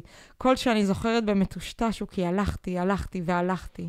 חשתי רעב היום בקרבי, אך לא ידעתי היכן לבקש אוכל. בזיכרוני אני רואה את עצמי ממלמלת. פרנץ, פרנץ, אך ברור הוא אתה כי פרנץ נקבר מתחת לווילה. וואו, איזה עצוב. אחר כך נפלתי חסרת כוח על מדרכת אחד הרחובות, והדברים האחרונים הזכורים לי היה קול של מישהו אומר באנגלית. ראה איזה בחורה יפה. אני רק הצלחתי להוציא מפי מילה אחת בצרפתית. חופש, חופש. יותר איני זוכרת דבר. וואו. טוב, אנחנו מתקרבים לשאלה הגדולה. מה, איך היא מצאה את שולץ? פרק עשירי. אירופה אלף תשע מאות חמישים ושתיים. ושתיים. אין לך מושג כמה מאוש... אין לך מושג כמה מאושרת הייתי באותו יום בו הביא אחד הבלשים הפרטיים ששכרתי את הידיעה על קיומו של קולונל שולץ בחיים. התהלכתי ברחובות פריז כשיקורה. איש לא העלה בדעתו כי אישה זו, המחייכת לעצמה כל העת וממלמלת אי אלו דברים למישהו נעלם שרוחו צעדה לידי, איש לא העלה בדעתו כי אישה זו זוממת רצח אכזרי ומפלצתי. אני צעדתי בגשם הקל בשדרות מון פרנס בפריז כשליבי עולה על גדותיו, ושוחחתי עם רוחו של אנרי שלי. אנרי שלי, אמרתי, מון שרי, אתה יודע כי עד מותך, עד מותך נשארתי כל הזמן בחיים וסבלתי את כל הסבל הזה מידי המפלצת שולץ, רק משום שהאמנתי בקיומה של הבטחתך, של הבטחתי שלי, כי אי פעם, אחרי כל התופת המלחמתית נשוב וניפגש. בכל אותם רגעים ושעות איומות כשהייתי כבולה בשרשרת ברזל אל הקיר, מבצעת תרגילי מין מפלצתיים, כל אותו זמן חייתי את הרגעים שלאחר המלחמה. או אנרי שלי, אתה יודע כי אחרי מותך, לעיניי, נשארתי בחיים, ושוב סבלתי את כל הסבל הזה אך ורק לשם מטרה אחת בלבד, נקמה. נקמתי שלי ונקמתך שלך. המשיכי, המשיכי מונשרי, לחשה באוזני רוחו של אנרי. המשיכי. ואני הוספתי לדבר באוזני רוחו של אנרי שלי, על אף שהבריות סביב היו משוכנעות כי איני אלא מטורפת שברחה מבית חולים לחולי רוח. בריות. מה אמרתי? בריות. לדעתי זה בריות, אבל בסדר. בריות. זה בריות, נשמה שלי. תן לעצמך הצלפה. אנרי שלי, הוספתי, התדע, כי אחרי המלחמה ביקרתי בביתנו הקטן ברחוב להושט ברובע הלטיני, שוטטתי בחדרים ההפוכים, חיטטתי בניירות המאוחים, היבטתי בתמונות המשפחתיות שלנו ואפילו לא בכיתי, אפילו דמעה קטנה אחת לא נשרה מעיניי. הבטתי וחייכתי, זרקתי מעלי את בגדיי, ובדקתי את גופי אל מול המראה הגדולה. ואכן, למרות הכל, עדיין היה לגופי משהו שיכול להביא לי תועלת, אותו גוף שעונה ונמרט על ידי אלופי החיות שבעולם. או, אנרי שלי, אתה יודע שכבר למחרת שובי לפריז, הבאתי את הלקוח הראשון לדירתנו הקטנה, ולאחר חודשיים אספתי מן הרחוב שתי זונות יפהפיות וניהלתי בית פריצים למופת. אחר כך, אחר כך הרחבתי ושכללתי את העסק, עד שלאחר שנה שוב לא היה לי צורך להיות זונה בגופי שלי, כיוון שהיו ברשותי ארבעה בתי בושת מפוארים שהכניסו לי הון, סימן קריאה. וואו, זה קיבל טוויסט. כן, איזו תפנית בעלילה. מישהו הספיק לקרוא את כמעיין המתגבר, כן. אבל איזה יופי שאתם רואים, כל דבר יש סיבה, איך היא מנצלת את כל מה שהיא למדה ופתחה בזכות זה. כן, הרוח היזמית הזאת, היא מהשפטות היא הרימה את עצמה. חזרה אל ההשפטות, אבל כאילו להיות מלכת ההשפטות. מלך הכלבים. ואתה יודע, מון שרי, לאן נעלם כל הכסף הזה? אתה יודע, בוודאי שאתה יודע, אנרי שלי. הרי הייתי מוסרת לך דין וחשבון כמעט מדי ערב בערב, כאשר בלהיטות חייתית הייתי מסכמת את הכנסות היום. אני הפעלתי את טובי הבלשים באירופה, באותו כסף שנכנס לקופתי, ממסחר בגופן של נערות אחרות וממסחר בגופי שלי, שקיבל חינוך כה מקצועי בארמונו של שולץ. כן, אנרי. מאות צעירים מוכשרים התרוצצו בגרמניה שלאחר המלחמה, באירופה כולה, בדרום אמריקה ובמזרח הרחוק, וביקשו את תקוותיו של הקולונל. והיום, היום מונשרי, בחודש מאי אלף תשע מאות חמישים ושתיים, נמצאו עקבותיה של המפלצת. אתה מבין, אנרי שלי, מה פירושו של דבר? עוד מעט, לא רחוק היום, ואני אתייצב בפני הקולונל שולץ בשם שנינו, בשם אלפי אחרים, ובשמו של פרנץ האומלל, ואז ייתן איש זה את הדין, ובכל האכזריות שאני שומרת למענו ומטפחת אותה יומם ולילה. אתה שומע, אנרי שלי? אתה מאשר? אתה מסכים איתי? אמור! תן תשובה! אנא! ורוחו של אנרי ישרה בפניי את המעשה אשר ביצעתי לאחר מכן בארצך שלך, אדוני הרופא. איזה פאטוס, נאור, כל הכבוד. היה מאוד יפה, לדעתי. גרמת לי להרגיש כאילו אתה באמת מתכוון להרוג את הנאצי שאנס אותך. אני מאוד מזדהה עם הגיבורה. היא נתנה פה אחלה מונולוג, לדעתי. זה ממש מוצלח.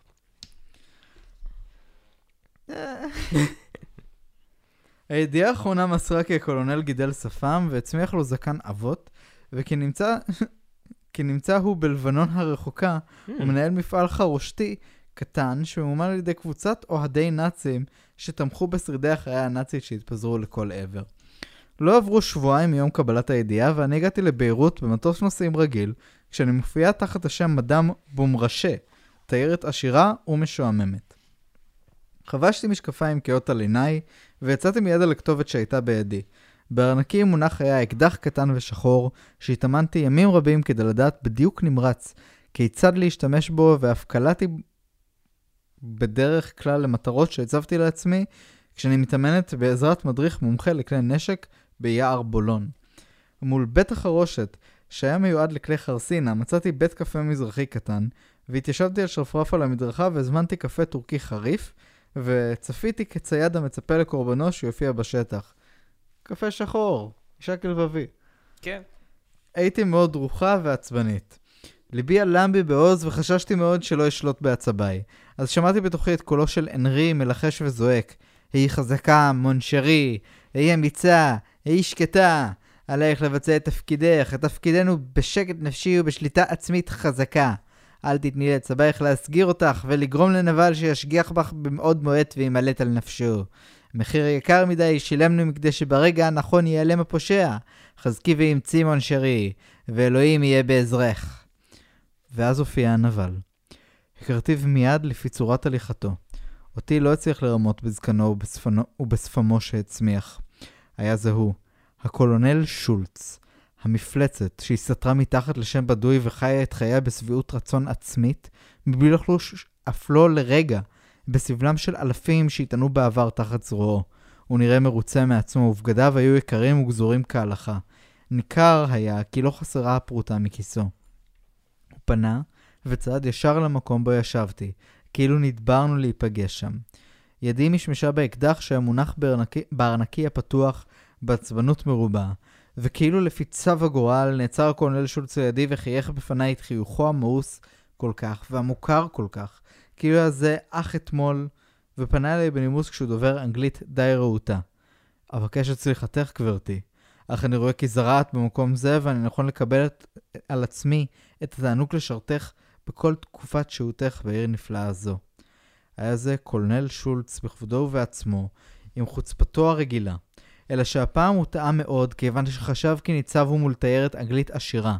אך למזלו התרחשו הדברים אחרת לגמרי מכפי שתכננתי מזה זמן רב, כיוון שבמקום תשובה מנומסת באנגלית, איבדתי את השליטה על הצבאי ופרצתי בצווחות קוראות טופי אוזניים, כשאני שולפת את, את האקדח בהיסטריה. אוי, לא. ננסי קרא קולונל, כשהפחד משנה את פרצופו, תכלית שינוי, הוא מיד נסע רגליים ונמלט במורד הרחוב כשאני מייללת ונובחת אחריו, ושולחת בתוך כך יריות תקופות בעקבותיו, וכמובן מחטיאה מרוב היסטריה עד שאיבדתי את הכרתי. למרות שידענו. לא. טוב, זה המוטיב החוזר, אבל ידענו שזה לא יקרה שם, כי ידענו שזה קרה בלונדון. אבל עדיין, איזה כישלון מהדהד. ממש, מביא, גם כאילו מאכזב, זה לא מתאים לדמות גם, כאילו היא החזיקה עד עכשיו.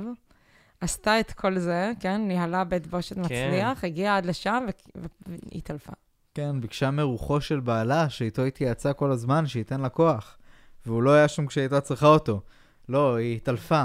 שוב, כי, כי אנשים מתעלפים בספר הזה... לא, אפשר להבין למה התעלפה דווקא. אני יכול לה... דווקא מכל ההתעלפויות בספר, זאת הכי הגיונית. אני לא אומר שההתעלפות לא הגיונית, אני חושב פשוט שכאילו, כן, כמו שאמרנו קודם, דמויות מאבדות כאן את ההכרה לימין ועל שמאל. טוב. Uh, התעוררתי בתחנת המשטרה, סביבי עמדו מספר שוטרים כשעל פניהם הבעת אימהון וחיוכים לעיד. הם היו משוכנעים כי אישה אירופאית עשירה זו שלפניהם איבדה את עשתונותיה ופתחה בעיריות סתם כך מתוך שעמום. מה? הלבנונים, המשטרת לבנון, לעולם לא תשתנו. אה, זה קורה כאן די הרבה. נשים אירופאיות מגיעות ללבנון ופשוט מאבדות את צפון. הן כולן חמושות והן כולן מסוכנות. היא פשוט ירתה באוויר מתוך שעמום. כן, אתם מכירים את זה שלפעמים אתם בבית, וכזה סוליטר, לא יודע. ולא, אז אתם פשוט מתחילים לפתוח בירי. זו הסיבה שאנחנו נגד נשקים לכולם, נאור. טוב. אולם לאחר זמן מה נכנס המפקד על החדר, אדם בעל קומה די ממוצעת, מקריך במקצת ובעל קרס קטנה ובולטת. ובכן גברתי, אמר באנגלית רעועה, הייתי רוצה לבקש ממך הסבר מלא לפשר התנהגותך בעירנו. הוא הושיט לי סיגריה וחייך אליי כדי לעודדני. מלבד זאת הוסיף, האם יש לך רישיון לשאת נשק? יש לי, אמרתי והוצאתי שתי תעודות שהצטיידתי בהן בפריז בהמלצתו של ידיד שחישב הכל למעני. תעודה אחת הייתה רישיון לנשיאת נשק, והשנייה אמרה כי נמצאת אני בשירות המשטרה הבינלאומית, האינטרפול, וממלא תפקידים מיוחדים. אה, אמר המפקח, ואותו אדם שנמלט מפני יריותייך הוא בחזקת פושע בינלאומי? איש זה, אמרתי מוכן את תפקידי שזמן רב שיננתיו, איש זה אינו אלא פושע נאצי המבוקש למשפט. הוא ביצע עד תום המלחמה אלפי פשעים ועליו לתת את הדין. לא ייתכן, קרא המפקח בתדהמה. הרי מיסטר ברקלי ידוע לנו היטב כאנגלי בעל עסקים המתגורר כאן בביירות מזה שלוש שנים. הוא מעולם לא היה מעורב בשעוריות, מלבד זה שהוא ידוע בנטיותיו המופרזות לנשים ולמשקאות. כן, כן, נשמע כמו שולץ שלנו. כן. אבל זה יכול להיות כל אחד באמת. המשפט האחרון עורר את זיכרונותיי הכאובים. הבא אותו לכאן, אמרתי, ואני הוכיח בדיוק נמרץ מיהו אותה מפלצת. המפקח קד קידה קלה לעומתי. אעשה כדברייך, אמר. מיד ניתנה הפקודה ושוטרים יצאו חמושים להביא לפניי את הקולונל שולץ. Oh, it's a bit too easy, כל מה שקורה פה. אולם לאכזבתי הרבה, חזרו השוטרים כלעומת שבאו והודיעו כי אך לפני שעה קלה עזב מיסטר ברקלי את ביירות, mm. במטוס הנוסעים היוצא למזרח הרחוק. Oh. רגע, רגע, מילה אחת אחרונה, אתם רוצים לנחש? ישראל. התעלפתי. לא. באמא. Hold it together, woman.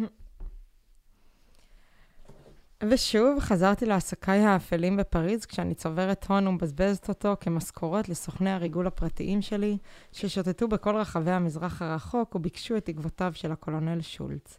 בינתיים הרחבתי את עסקיי, כיוון שנזקקתי להון רב ביותר כדי שמאות סוכנים ישוטטו ברחבי העולם וישיגו ידיעות עבורי. השנים חלפו במהירות ואני חייתי אך ורק למען רעיון אחד ויחיד, פגישה מחודשת ביני לבין הקולונל. גברים רבים חיזרו אחריי באותה תקופה, כיוון שהתנהגתי כאישה מאוד מסתורית ועשירה. לא היה בעיניי כל אורך שהוא לכסף או לאושר או לנוחיות.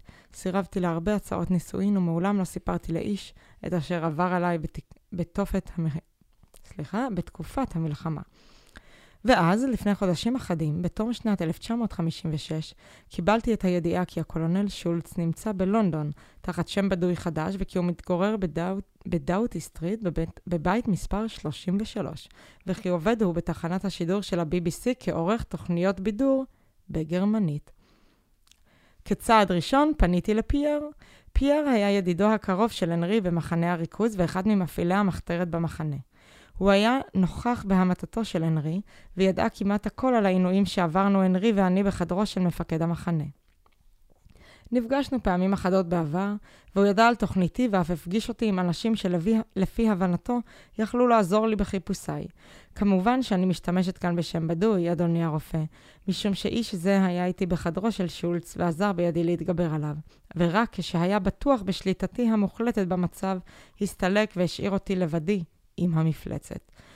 אולם, הווה ואתאר בפניך, אדוני הרופא, את פרטי הפרטים עד לביצוע הנקמה עצמה. בואו אני אספר לכם בזמן הזה שאורי מנסה לאכול עוגיה בצורה מחורשת. הוא כל פעם נע הצידה. יש להגליך את המיקרופון. מאוד מסיח את הדעת. אולי נשאיר אותו מושתק. היא מנסה פה למצוא פושע נאצי, והורי מנשנש לו בעוגיה כשרה לפסח. אני חייב להגיד שאני לא מסיט את הראש הצידה בגלל המיקרופון, אני פשוט נהנה מהמבט האשם כשאני אוכל עוגיות. זהו, חזרתי לאכול עוגיה. שמתי אותך על השטק. זה מאוד מבדר וחמוד. פייר... קשה להתעלם. פייר, שידע על כישלוני הקודם בביירות, נטל על עצמו הפעם את ניהול העניינים כדי לוודא שהפעם תהיה הציפור בידי ללא כל כישלון. על כן, עזר בידי להכין את כל הניירות הדרושים, ואחר ציווה עליי להמתין ולנוח בפריז, ואילו הוא יצא ללונדון להכין לי חדר בבית מלון בקרבת חדרו של שולץ, ולהתחקות על מעשיו של, של שולץ כדי להכין תוכנית פעולה מפורטת. אני חיכיתי להודעה ממנו בלב מאוד חרד, אם כי שמחתי על פייר ועל ניסיונו. כמו כן, הרי הקולונל לא ראה מעודו את פייר, וייתכן כי לא יעלה בדעתו שהצלחתי לגלות את עקבותיו גם בלונדון, משום שהוא לא תיאר לעצמו את כמות הכסף שבזבזתי כדי לגלות עקבות אלו.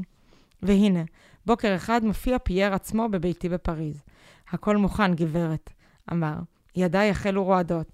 או פייר, פייר, אני חוששת, אני פוחדת כי ליבי לא יעמוד במאמץ הזה. חזקני, פייר. חיכיתי כל כך הרבה שנים לפגישה זו, אתה מוכרח לעזור לי. יהיה בסדר, אמר פייר. אל לך לפחד. הכל כבר מאורגן ומתוכנן עבורך. עלייך רק לצאת איתי ללונדון. אני יודע את מנהגיו של האיש הזה, את השעות בהן הוא נוהג לסעוד, להתרחץ, לצאת לבילויים עם נשים, לכתוב מכתבים, לישון או להתעלס עם אחד מידידיו, הומוסקסואל אנגלי. כך שאנחנו פשוט נגיע ללונדון, את לא תראי את פנייך ברחובות העיר עד לשעת הכושר, וברגע הנכון ניקח אותך לדירתו של הפושע הזה, והעמוד לצידך עד לאותו רגע שבו תהיי בטוחה שאינך זקוקה לי עוד. איך זה נשמע לך? או פייר, מלמלתי, אני כל כך אסירה תודה לך. אין צורך להודות לי, השיב פייר בקול צרוד. אילו לא היית עצמך נוטלת את ביצוע הנקמה, הרי שלמען הנרי ורבים מחבריי הייתי עושה זאת בעצמי. הוא הביט רגעים אחדים בעיניי, אחר נטל את כף ידי בזרועו ונשקה בעדינות. הווה ונצא לדרך, אמר. חכה, פייר, אמרתי. עדיין אינני מוכנה. הוא הביט בי בסבלנות וחיכה להסבר. העניין הוא בזה, פייר, אמרתי כשאני מבקשת לי מילים כדי להסביר לו את רעיוני מבלי להיכנס לפרטים אשר לא רציתי שיבואו לידיעתו. הייתי רוצה שתשיג עבורי בקרבת מקום ללונדון מחוץ לעיר, ובאחד הפרברים השקטים, בית גדול ובודד, עם קירות עבים מאוד וגן גדול מסביב. רצוי שלא היו כל שכנים במרחק רב מן הבית. פייר הביט בי בתימהון, אך מיד המשכתי לדבר מבלי לתת לו שהות לשאול כל שאלות. נוסף לכך, אמרתי במהירות, עליך לזכור מכונית לתקופת זמן מסוימת, נאמר שבוע או יותר, ועליך לעזור בידי להביא את הקולונל על הבית מבלי שאיש ידע על כך, ומבלי לעורר כל סקרנות. אז תוכל להסתולק לך ולשוב לפריז. אתה עושה זאת עבורי, פייר? פייר הרהר זמן מה בכובד ראש, ולבסוף אמר, אחכה לך מחרתיים בתחנת ויקטוריה בלונדון, בין השעות שלוש עד ארבע אחר הצהריים. אחר חייך אליי את חיוכו המבין, ועזב חרש את הבית. ואילו אני יצאתי לשוטט בשוק לנקור בפריז, ולאחר שוטטות של שעות מצאתי שם את מבוקשי. הייתה זו שרשרת ברזל כבדה וארוכה, עם מנעול ישן וחזק. אותו לילה ביעטו אותי חלומות זוועה וסיוטים איומים. אני רואה אותה בשדה תעופה, הרסת לבד? מעבירים אותה שיקוף, מה זה? זה לכלב הדמיוני שלי. מקסי. טוב. חיסלתי את כל עסקיי בפריז לפני צאתי ללונדון. ידעתי כי כך או כך, באם יצליח מבצע מטורף זה של נקמה, או באם ייכשל שוב, לא אוכל לחיות את חיי הקלון והמתיחות שחייתי עד עכשיו. ידעתי כי הייתה הצדקה אחת לחיים, לחיים אלה, הנקמה שעליי לנקום בייצור המפלצתי הזה. אולם, יחד עם זאת, ידעתי היטב כי באם אכשל הפעם, יסתלק לו הקולונל ושוב לא אצליח לגלות את עקבותיו, ואז ממילא לא יהיה אותם לחיי, ואז אוכל בשקט נפשי להצטרף להנרי שלי. וכך הגעתי ללונדון, כשברשותי כסף רב ומזוודה אחת גדולה שהכילה, מלבד אי אלו בגדים, את השרשרת הענקית, ושוט חדיש שהוכן במיוחד למטרות הלקאה. בניגוד לכל שאר השוטים שיוצרו למטרות אחרות לחלוטין. אין ספק שהשוט שהבאת לפה הוא לא נוצר למטרת הלקאה. סליחה? את רוצה שנבדוק אותו בפועל? אני רק רוצה להגיד שאני ממש מקווה שהיא תספיק להתעלל בו. זה כאילו ממש מבייס אחרת. אנחנו בונים על זה. כן, כאילו כל הספר אני קיוויתי שהיא לא סתם תהרוג אותו כזה במהירות, כפי שהיא עשתה להילדה, אבל גם אז שמחנו, אבל עכשיו אני, זה יהיה בכלל אכזבה אם היא לא תצליח, אחרי שכבר נקנה השוט והשרשרת. החדיש. שוטטתי בחוסר סבלנות ברחבי תחנת הרכבת הענקית. רבים מן הנוסעים העיפו מבטי סקרנות לעברי. כנראה משום ש... מלמלתי לעצמי, דבר שהפך אצלי להרגל, מאז התחלתי לשוחח עם רוחו של הנרי שלי. קוראים לה ננסי המשוגעת. קוראים לה בשכונה. כאשר הופיע פייר, הייתי כבר בקצה גבול הסבלנות, וכמעט שהתמוטטתי תחתיי מחששות שמא נכשל בשליחותו, או שמא שוב פרח לו הקולונל מן המלכודת. פייר בירך אותי לשלום ונשק לי הליכי, אולם לא הוציא הגה נוסף מפיו. הוא משך אותי אחריו כשהוא נושא את המזוודה לעבר מכונית שחורה וגדולה, שחנתה לא הרחק מרציף התחנה. הכל בסדר, אמר, כשנמצאנו בתוך המכונית. הוא התניע אותה ויצאנו לדרך אל החבילה, שבדרך מאוד מופלאה דמתה לאותה חבילה שבה שכנתי אני כשהייתי שבויה בביתו של הקולונל. אז התברר לי כי פייר הבין בדיוק נמרץ לשמה אה, נזדקקת פה העמוד חתוך קצת. לשמה נזדקקת אני לחבילה שקטה מעין זו. הוא הוביל אותי לאורך הגן היפה שהעביר בזיכרונות כאובים. אחר נכנסנו לטרקלין רחב הידיים ומרועט בסגנון עתיק וכבד, משם אל חדר שינה קטן וחמוד, ומשם לחדר אוכל ולמטבח שלפתעתי היה מלא מצרכי אוכל ופירות. גם הבר בטרקלין עמוס היה משקאות מכל סוג ומין. לא שאלתי את פייר כל שאלות בעניין הקולונל, פשוט חששתי מפני התשובה שלילית שתביא מיד להתמוטטותי הסופית. ומשום מה, אף הוא עצמו נמנע מלדבר על כך. ישבנו בחדר האוכל ואכלנו ארוחה טובה שפייר הכין מבעוד מועד. האווירה בשעת הארוחה הייתה מאוד מתוחה, וכמעט שלא הוצאנו הגה מפינו במשך כל העת. לאחר שתיית הקפה, קם פייר ממקומו ואמר, עכשיו עליי לשוב לפריז. המטוס יוצא בעוד שעה. אני מקווה שתצליחי. הבטתי בו נדהמת לגמרי. האומנם החליט ברגע האחרון להתחמק מן התפקיד שנטל על עצמו? אולם, הרי אין זה יכול להיות, לא פייר. אולי כל אדם אחר בעולם, אך לא פייר שסבל אותו סבל יחד עם הנרי שלי במחנה הריכוז, ואשר חזה במו עיניו בתלייתו של אונרי, וראה כיצד אני עצמי מובלת לשם חצי מאולפת כדי לחזות בתליה. רק לא פייר שפגשנו אך זה לפני שלושה עמודים. לא, אני חולמת, לא פייר, זה לא ייתכן. מה קרה, התאמם פייר? האם את רוצה ממני עוד משהו? האם משהו לא בסדר? אבל מלמלתי, אבל... מי יעזור לי להיפגש עם הקולונל? או, זה, אמר פיאל בביטול כלשהו, אין צורך בעזרה. אני חושב שמרגע זה והלאה תוכלי כבר להסתדר בעצמך. כי היא כבר הוכיחה בעבר שהיא מסוגלת. אולי הוא כבר קשור שם איפשהו. פייר! זעקתי במרי רוח. פייר! הרי לא אוכל לבדי ובמצבי להשתלט על הקולונל ולהביא אותו לכאן. נאור, אתה לא יודע לזעוק. נו, מה נעשה? היה מאוד מוזר. הצעקה שלך משמיעה את הפריבילגיה שלך. לא, כי ככה זה כתוב, זה פי, מקף יוד, מקף יוד, מקף רש, סימן קריאה. ואיך אתה חושב שאמורים לקרוא את זה? פייר! לא, זה פייר! פייר ליטף את שערותיי. אה, רגע, פייר זעקתי במרי רוח. פייר, הרי לא אוכל לבדי ובמצבי להשתלט על הקולונל, ואנה פייר, עשה זאת. דמעות זלגו מעיניי ושוב תקפה אותי רעדה בכל גופי. פייר ליטף את שערותיי. אנה, אל תתרגשתי. אל תתרגשתי. אל תתרגשי. זה עלול להזיק לתוכנית שלך. מלבד זה, הרי מחכה לנו אורח חשוב מאוד בחדר שמאחורי המדבר. פייר יודע את העבודה.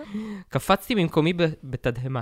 אתה לא מתקרב, זה מתנת חג המולד הטובה ביותר, ללא ספק. כן, הוא צריך להגיע עטוף בסרט. כן. בתוך חוגה. טוב שהוא לא יצא לה מההוגה. קפצתי ממקומי בתדהמה. אתה לא מתכוון, התחלתי, אך הוא לא נתן לי לסיים את דבריי. אני כן מתכוון, ננסי הקטנה. אמר הוא, וקולו נשמעה גאוות מה. וכי מה חשבת שפייר ייקח... למה פייר מדבר על עצמו בגוף שלישי? פייר הוא דותם בו. וכי מה חשבת שפייר ייקח על עצמו תפקיד כלשהו ולא יבצע אותו לפרטי פרטיו? כאילו... הבנתם שמה שפייר עושה עכשיו זה כאילו לעשות לה בדיחת הפתעה על כאילו בן אדם שרצח את בעלה ואנס אותו במשך כאילו כמה שנים כן. ברצף. כאילו אני לא יודע, הייתי שומר את הפאנצ'ים לאחר כך. הקולונל שלך נמצא כאן מאז הבוקר ללא הכרה, כשהוא ישן וחולם בביטחון מלא שהוא נמצא בחדרו שבדאוטי סטריט. וכדי למנוע אי נעימויות לעתיד, הרי שהוא קבול למיטה בצורה שאיש לא הצליח עד עתה להשתחרר ממנה בכוחות עצמו. או פייר, קפצתי ונשקתי לו בחום ובהכרת תודה. אחר שבתי והרצנתי. עכשיו עליך להשאיר אותי עם הקולונל, קולונל, לבדי. לא אוכל לפנות אליו ולהיפגש איתו בנוכחותך שלך. היה שלום יקירי, ותודה בעד הכל. לחצנו ידיים בחמימות ופייר עזב את המקום כשאני מתוחה כולי לקראת הפגישה המחודשת עם קולונל שולץ, סימן קריאה. וואי. Yes, I get the good part. ממש, מגיע לך. על כל ה... very weird shit. שוטים שעשית. אני מתרגש, אני מתרגש. זה כאילו אני מקבל את השולץ בעצמי. בלי מבטאים. תן לנו את זה נטורל. אני רוצה לשמוע שוב את הזעקה. פייר! אני מקווה שתהיה עוד זעקה. לאחר מאבק נפשי רב, עזרתי אומץ ונכנסתי על בעונות רגליי אל החדר בו שכב שרוח על המיטה הקולונל שולץ בכבודו ובעצמו. הכרתו עדיין לא שווה אליו. התבוננתי בפני מפלצת הקרים שאפילו עכשיו, לאחר כל כך הרבה שנים, נשאו עליהם את חותם האכזריות העל-אנושית. שוב לא גידל זקן. הוא השמין והזקין במקצת. אך למעשה היה זה אותו שולץ שידעתי בעבר כל כך טוב. כל חלק מגופו, כל אבית בנשמתו. הנה הוא שוב שוכב מולי. והפעם הוא נתון לחסדיי ולנקמתי. נקמה. לפתע חשתי חולשה רבה ובחילה מעצמי. לרגע רציתי לסוב אל עקבותיי ולהשאיר אותו שם כמו שהוא. נם את שנתו ואינו מעלה על דעתו את אשר צפוי לו. לפתע שאלתי את עצמי, אם אמנם נכונה אני להתעלל בו, כשם שהוא יתעלל בי. או אמנם ישיבו לי עינויים אלה את אלומיי, או את חיי משפחתי האבודים, את כבודי העצמי כאישה, את אנרי. האמנם מצליח לרצוח אדם ולהתעלל בו כשם שהוא רצח רבים אחרים והתעלל בי? לא ידעתי להשיב על שאלות אלה. החלטתי להסתלק. נכשלתי. אולם אז, לפתע פתאום, התחלתי רואה מראות אימים על הקיר החלק שמעל המיטה בשכב הקולונל. ראיתי את אנרי מתנודד על עמוד התלייה הנמוך. ראיתי את פניו המעונים כשהוא מביט בי בכאב, כאשר החיילים הגברתנים אנסו אותי לעיניו בפקודת שולץ. תגובתו האילמת כאשר תחוו הנבלים בקבוק לפי רחמי. ראיתי את עצמי מייללת, ונובחת ערומה על השטיח בפקודתו, לוקקת את עברו, את עברם של רבים אחרים, שמנים, ארוכים, מגילים ומצחינים. ראיתי את הילדה, את הוולד שבא לי מנבל זה ואשר רצחתי במו ידיי רגעים אחדים לאחר היוולדו. חשתי את ציפות שוטו על גבי, ממש כאילו היה זה ברגע זה, עכשיו, לא אז. חשתי את כל המאורעות האיומים הללו שנית. את שיני הכלב הארור ננצות בבשרי בשעה שהקולונל מחדיר את עברו לרחמי או מחליק אותו בין שדיי. ראיתי וחשתי את כל הדברים הללו, ואז הקטתי ליד מיטתו של הקולונל את כל אשר אכלתי לפני כן בחברתו של פייר. לא, לא אוכל לשוב על עקבותיי, עליי להשיב לו כגמולו. הוא יצר ממני מפלצת ועליי לנהוג בהתאם לכך. אינני ככל האדם שמסביב. אני האחת והיחידה הזכאית לתת דין לעצמי. שום שופט שבעולם אין לו סמכות גדולה יותר מסמכותי שלי, למען אנרי שלי, למען פרנס התמים והמסכן, למען רבים אחרים, עליי לבצע את המעשה הזה. לא להחסיר מאומה מאותן תוכניות נקמה מטורפות שהייתי משתעשעת בהן שעה שהיה מאלץ אותי לנשק את עברו המזוהם, או שהיה בא אליי מאחור כדרך הכלבים. הכל, לא להחסיר מאומה, עכשיו או לעולם לא, עליי להחליט ולפעול בטרם התעורר הנבל משנתו הארוכה. יצאתי את החדר בלט והבאתי את השרשרת. הידקתי אותה אל הקיר שמעל מיטתו של הקולונל. קרחתי את הרצועה סביב צווארו בזהירות לבל התעורר, ואחר כך התרתי את כבליו. הסרתי את כל בגדיים מעליי, רחנתי על ארבע מולו ובטחתי בנביחות ארוכות וקולניות. הקולונל פקח את עיניו לאט לאט והביט בי כשחיוך מרחף על שפתותיו. הוא היה משוכנע לרגע קט כי נולה בחבילה, בחבילתו בגרמניה, כשהכלבה הצרפתייה עדיין נתונה לשליטתו הבלעדית. ואז בבת אחת התפכח וידע בבהירות את מצבו. הוא פקח את עיניו לרווחה, וניסה לזנק מן המיטה, אך השרשרת משכה אותו בכוח חזרה אל מקומו. את! לחש באימה רבה, ואז החלה מציפה את פניו. מעולם לציין הקולונל שולץ באומץ לב כלשהו. את! חזר ולחש, ידעתי כי תשובי באחד מן הימים. חזרתי, מונשרי, אמרתי, והתפלאתי על כי קולי נשמע לי. חיכיתי לך, לחש הקולונל. יום ולילה חיכיתי לשובך. ידעתי כי את היחידה שתשיג אותי באחד הימים. לפתע ניסה לחייך את חיוכו המאוס ולחש. ברשותי נמצא הון עצום. אני מוכן להעביר לך את כל הכסף לרשותך כפיצוי. פיצוי! שילומים, שמישהו יקרא לבן גוריון. המפלצת הזאת רוצה לפצות אותי בכסף על כל אשר עוללה לי. אותי, שפיזרתי את כל עוני ברחבי העולם כדי לגלות את מקום ממצו, שמיום שחרורי לא הערכתי כסף ושמעולם לא יכולתי גם ליהנות מכל התענוגות הקטנים שהכסף מביא בעקבותיו. פיצוי. פרצתי בצחוק היסטרי והנפתי את השוט. לנבוח, פקדתי בגרמנית. לנבוח, אבל מיד. הקולונל לא היסס ופתח בנביחות עלובות. אני הרווחתי הרבה יותר טוב ממנו.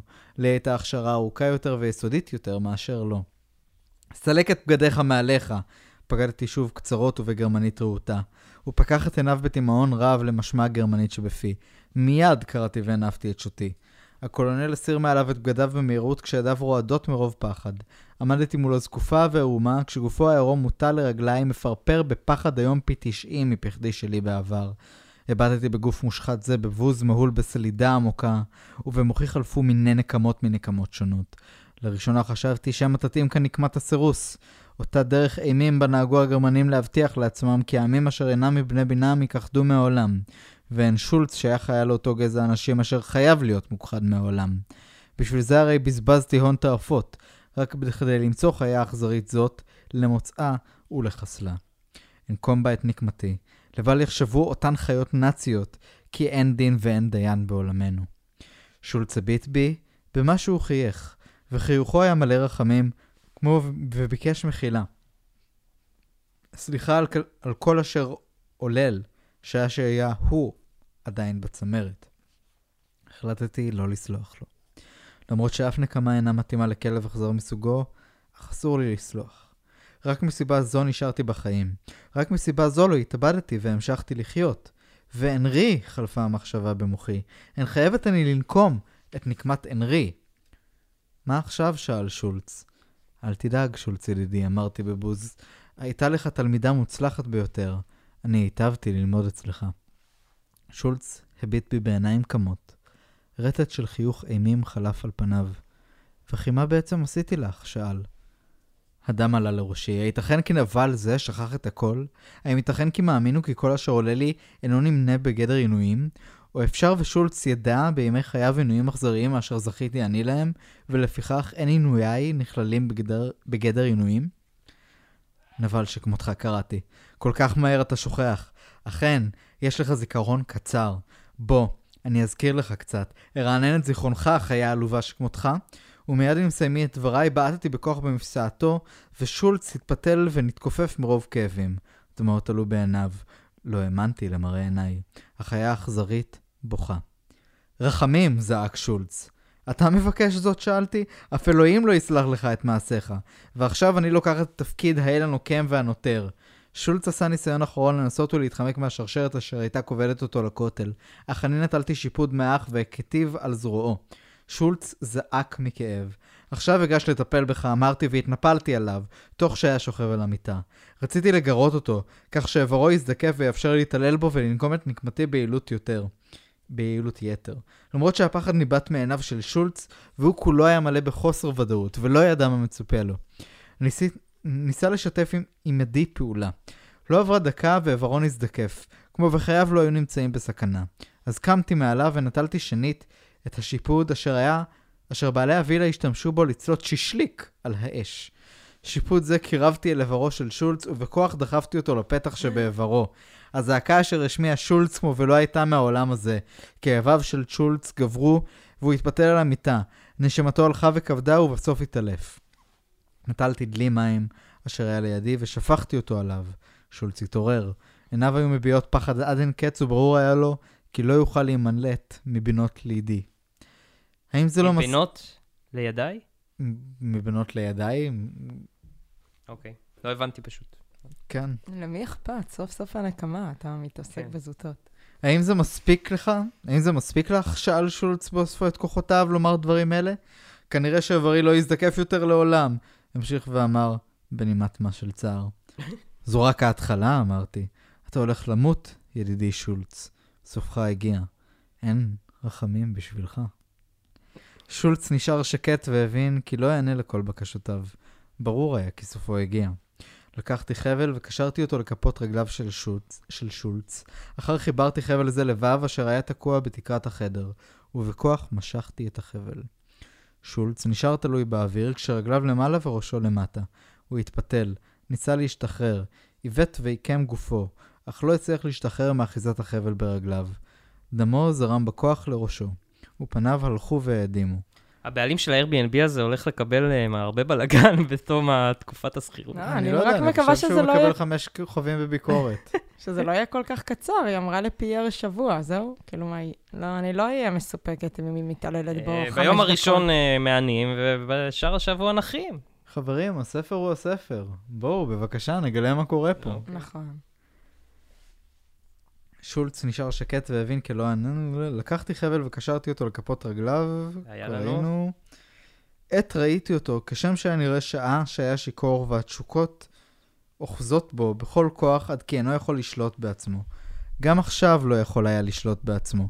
הוא היה נתון בידיי. גורלו היה בידיי. אני הייתי האדון לגורלו. כמה זמן חיכיתי לרגע זה.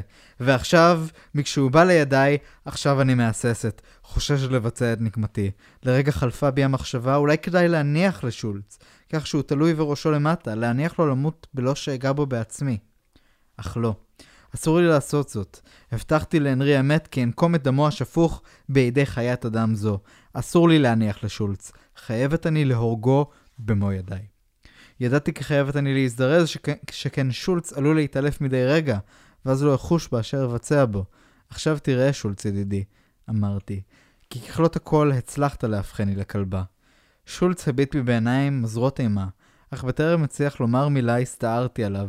הצמדתי את שיניי לגרונו ונשכתי את גרונו משל והייתי כלב מבקש לחסל אדם. חשתי את הדם הפורץ מאורך צווארו וממלא את פי, אך משום מה היה לדם זה טעם גן עדן. נהניתי מתוכנית ורעיון נקמה זו. שולץ התפתל, החנק אחז בו והוא הלך ואיבד את דמו במהירות רבה. הרפאתי ממנו והרחקתי מספר צעדים מגופתו התלויה, ובענה הגלויה חזיתי כיצד הדם זורם מצווארו ונשמתו של שולץ פורחת לה לאיטה מגופו.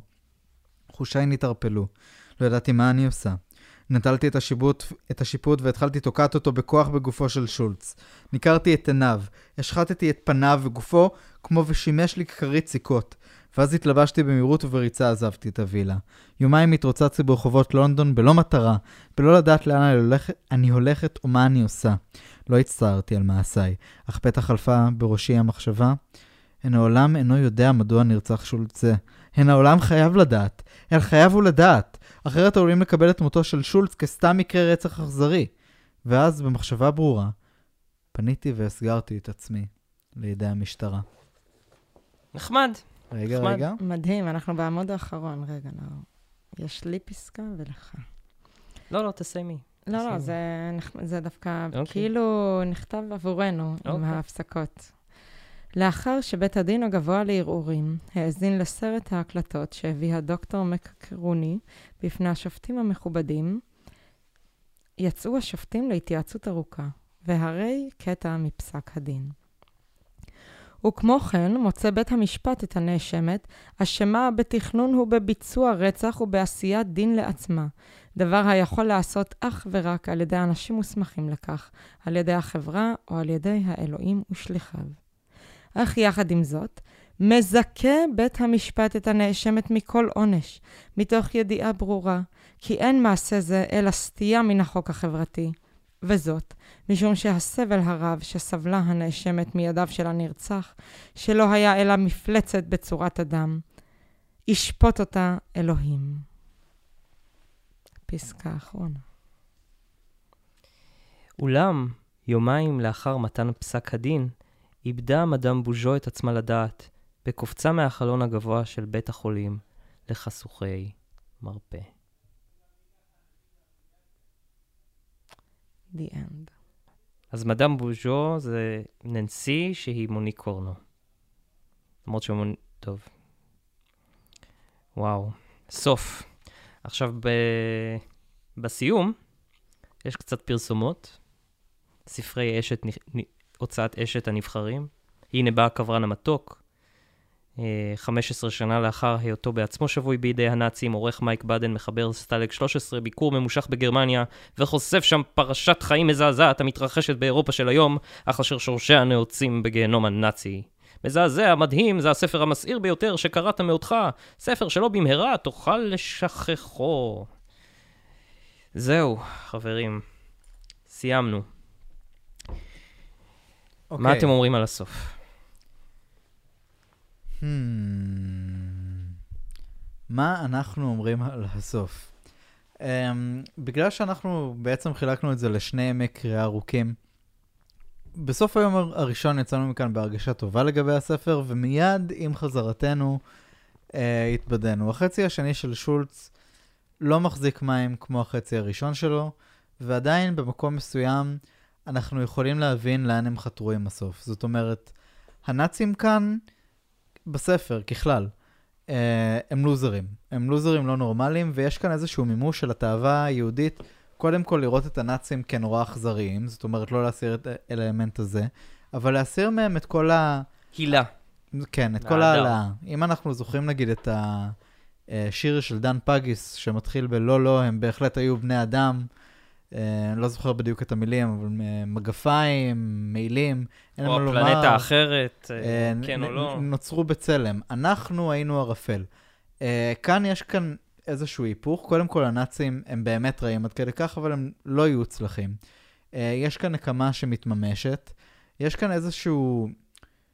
אם, אם אנחנו צריכים לנתק את הפורנוגרפיה שנייה ממשהו שבן אדם עושה אך ורק אה, על מנת להנהג את עצמו, אה, אז אנחנו כן רואים כאן איזשהו מסע של גיבורה ששועבדה עד לעומקים הכי סדיסטיים של נשמתה, שבאמת קילפו ממנה את כל השכבות של האנושיות, שזה נורא מזכיר את השואה, והתעללו בה בכל צורה. המיניות כאן היא צורה של התעללות, שעד אז, אגב, לא, לא דווחה בכלל. רק היום מתחילים לדבר על, על התעללות מינית כחלק מהקורבנות שנספגו בשואה, ועד היום, ובטח בזמן אמת, היא נעלמה מתחת לפני השטח. אני לא יודע אם אני רוצה לקשור את זה באופן ישיר, אבל מה שקיבלנו כאן בסופו של דבר עם הסוף שלה, זה את רעיון הנקמה. זאת אומרת, בנינו את הנאצים כנבלים אולטימטיביים, לא מאוד capable, אבל מאוד רעים, ו- והגענו לאיזשהו סיפוק שבו סוף סוף החלש זכה לנקום בחזק. ויחד עם זאת, קיבלנו גם עזרה. זאת אומרת, בסופו של דבר, הגיבורה שלנו מזוקת, אומרים, כאילו, יכול להיות שלה אין זכות לשפוט אף אחד, אבל גם לנו אין זכות לשפוט אותה, והיא בוחרת למות. עכשיו, אם אנחנו מקשרים את הדמות שלה עם דמותו של היהודי, מה המסר שאנחנו אמורים לקבל אה, מכל העניין הזה? זאת אומרת, כשכל מה שאתה עושה הוא לרצות לנקום, והצלחת לנקום, מה נשאר לך? והתשובה שהספר הזה מציע היא כלום. אני לא יודע אם אנחנו רוצים לקרוא עוד כדי כך לעומק, אבל נראה שהמסר הסופי של הספר הזה הוא אי אפשר לשפוט, אבל לחיות את החיים שלך בשביל לנקום, זו דרך גרועה לחיות חיים. בהחלט, אי אפשר להתעלם מזה, במיוחד עם איך שזה נגמר שאף שזיקו אותה מעונש, היא בחרה שזה גם יפה שהיא לוקחת את העדיין, הגורל הוא שלה, היא... מתאבדת, כן, היא מחליטה מתי לקחת את חייה. אבל לא לפני שהיא סיפרה את סיפורה. סיפרה את סיפורה, היא הסגירה את עצמה למשטרה כדי שידעו אה, מי היה הקולונל שולץ, אבל אה, כן, בהחלט יש כאן מסר של, כשאתה, אם אתה חי לשם נקמה, זה אחד, זה לא, לא נותן, זה כן נתן לה סיפוק, נכון? היא אמרה, היה שלטה לדם של אותם גן עדן, אז כן, אה, יש כאן סיפוק, זה לא... אומר, נקמה לא ייתן לך, זה כן, נקמה כן נותנת איפשהו חופש, נותנת איפשהו את השלווה הנפשית, אבל באמת לאחריה כנראה לא נותר לך כלום. ואז אין לחיים שלך איתם, וכן יש פה איזשהו כנראה מסר של, זה לא הדרך שבה צריך לחיות, כי היא לא תוביל אותנו לשום דבר, היא תוביל אותנו לעבדון, היא תוביל אותנו לכלום. אבל אהבתם את הסוף? את כל הקטרזיס? אם אהבנו את הסוף עם כל הקטרזיס, אני חייב להגיד, אני קצת מצטער שהיא דקרה אותו בסוף עם הדוקרן מלא פעמים. חשבתי שהמוט בזין היה בסדר גמור, וחשבתי שלנשוך אותו כמו כלבה היה בסדר גמור. למען האמת, אני הייתי מעדיף את הזווית הרוע על דלית, של אם היא פשוט הייתה אוכלת אותו בשלמותו. זה, זה נראה לי כמו סוף הרבה יותר טוב, שגם מחזיק את טווח הזמן של ירדן. ברור שהייתי רוצה שהנקמה תהיה יותר ארוכה ויותר התעללות. אני כן שמחה שזה הגיע לזה. כן, היה שם אקט יפה של להתנהג כמו כלבה. תראה, זה שהיא ריטשה את גופתו, זה היה, זה עדיין היה crime of passion, כן? גם זה שהיא התפשטה ונעמדה מולו ערומה והעירו אותו ב... בנביחות. כן, בנביחות. וגם זה שהיא נכשלה בפעם הראשונה, שזה היה כזה לא קשור, כי היא לא הכינה שם כלום, היא נסעה לשם. אני רוצה לציין שהיא לא השתמשה בסוף בשוט החדיש שהיא רכשה. נכון, זה היה כאילו קצת בחופזה נסגר שם. כן. שוב, מה שבאמת לא התאים להתחלה של הספר, שבאמת נכתבה באפילו אפשר להגיד דיוק. זה רק מראה שבאמת מחזק את התיאוריה שכמה כותבים כתבו את הספר הזה, מישהו התחיל אותו, מישהו אחר אולי סיים אותו. זה כן יפה גם שהיא התאבדה בסוף, ואולי זה... הייתי זה קצת יחזב שכאילו זיקו אותה מאשמה, אבל... לא מאשמה, אבל מעונש. כאילו האלמנט הזה של אנחנו לא יכולים לשפוט, כי הוא לא באמת... עובד במציאות שלנו, וגם לא במציאות דאז. כעורכת דין. כעורכת דין וכבן אדם שחי בעולם.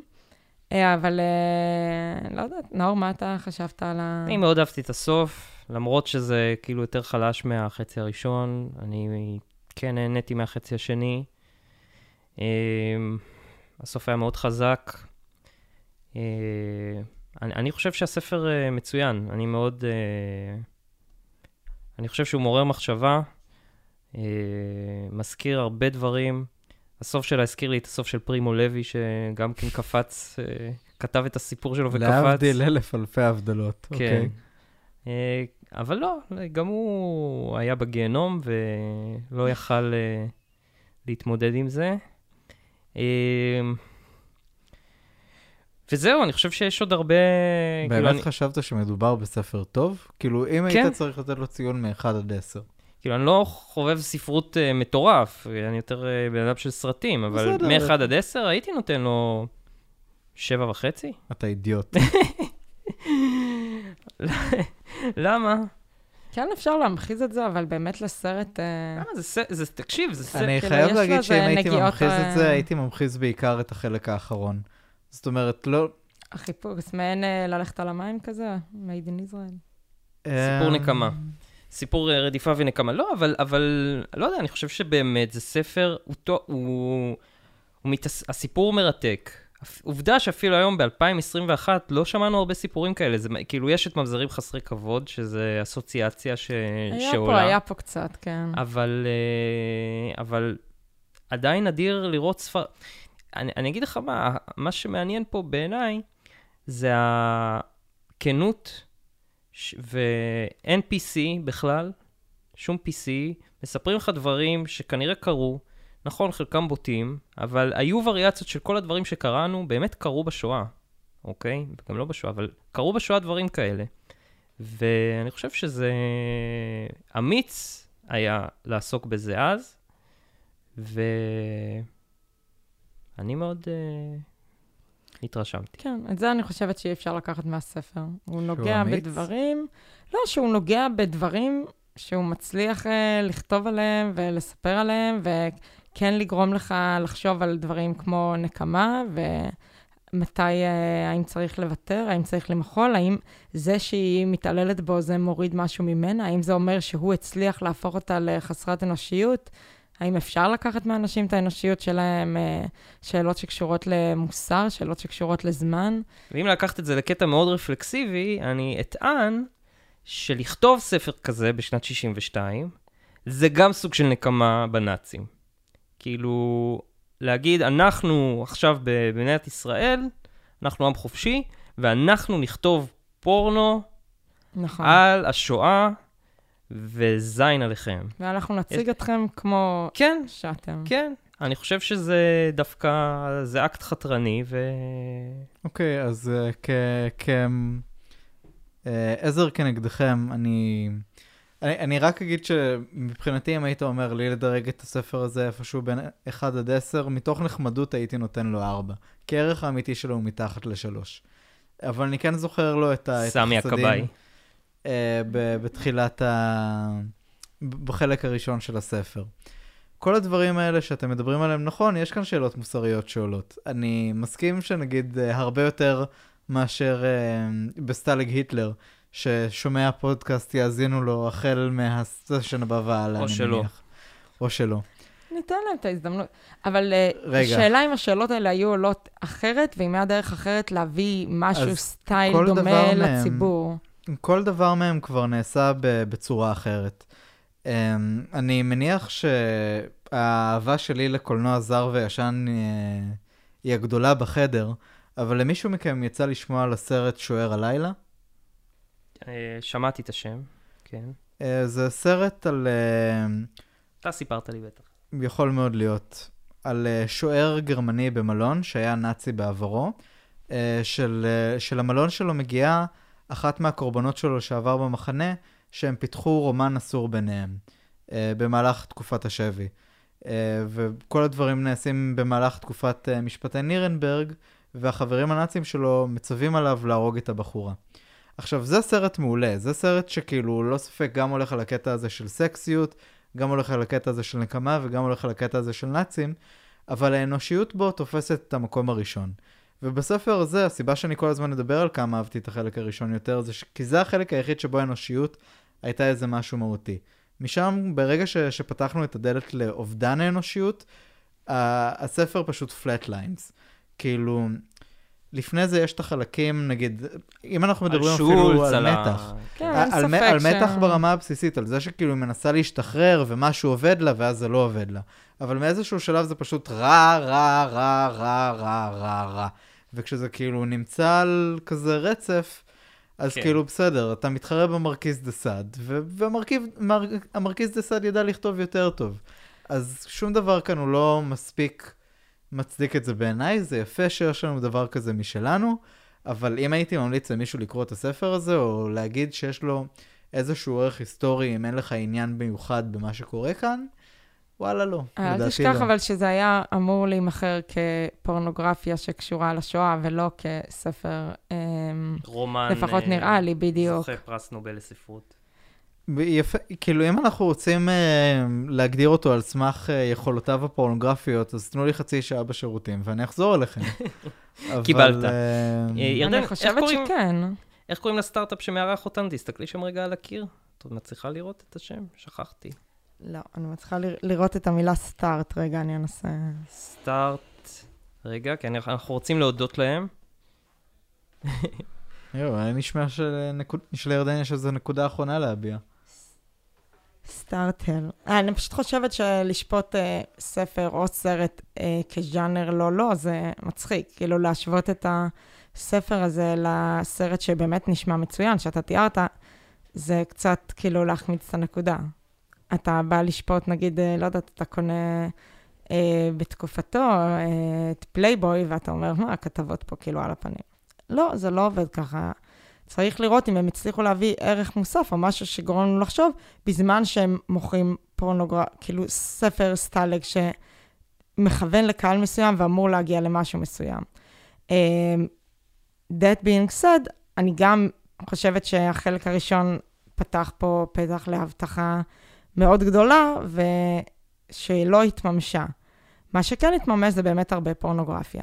כן, בסדיזם. אנחנו לא יכולים להתלונן שלא היה... זה לא אי אפשר להגיד. טוב. נשמח לשמוע מה... סטארטר, תכף נפרגן להם. נשמח לשמוע מה אתם חשבתם, מאזינים יקרים. אתם מוזמנים לכתוב לירדן בפייסבוק. ירדן שר באנגלית. להטריל את נאור, בבקשה. ואיזה ציון אתם נותנים לספר? נשמח לדעת. אנחנו רוצים להודות, קודם כל להדי אור, היסטוריה ישראלית על המדף, חברים, חפשו אותם בפייסבוק, הרצאות, הדי אוספן ישראליאנה, מהמשובחים שיש, מהפורעים שיש, עמוד הפייסבוק שלו נקרא היסטוריה ישראלית על המדף, הוא נתן לנו את הספר לקרוא בו, ואנחנו מודים לו מאוד. חוץ מזה אנחנו מתארחים במשרדים של... סטארטל. סטארטל, שהם חברת...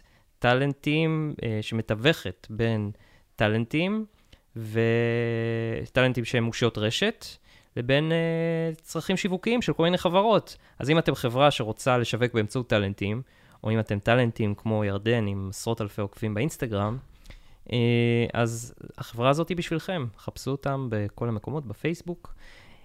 מה עוד, חברים? ואם אין לכם שום כישרון כמוני, חכו לפרק הבא ותכינו את המיוחדות. כן, אנחנו רק מתחילים. אם אהבתם, שתפו בבקשה את הפודקאסט הזה עם חברים, ואנחנו נתראה בסטלג הבא. לגמרי. צ'או. ביי. תועת. שולץ.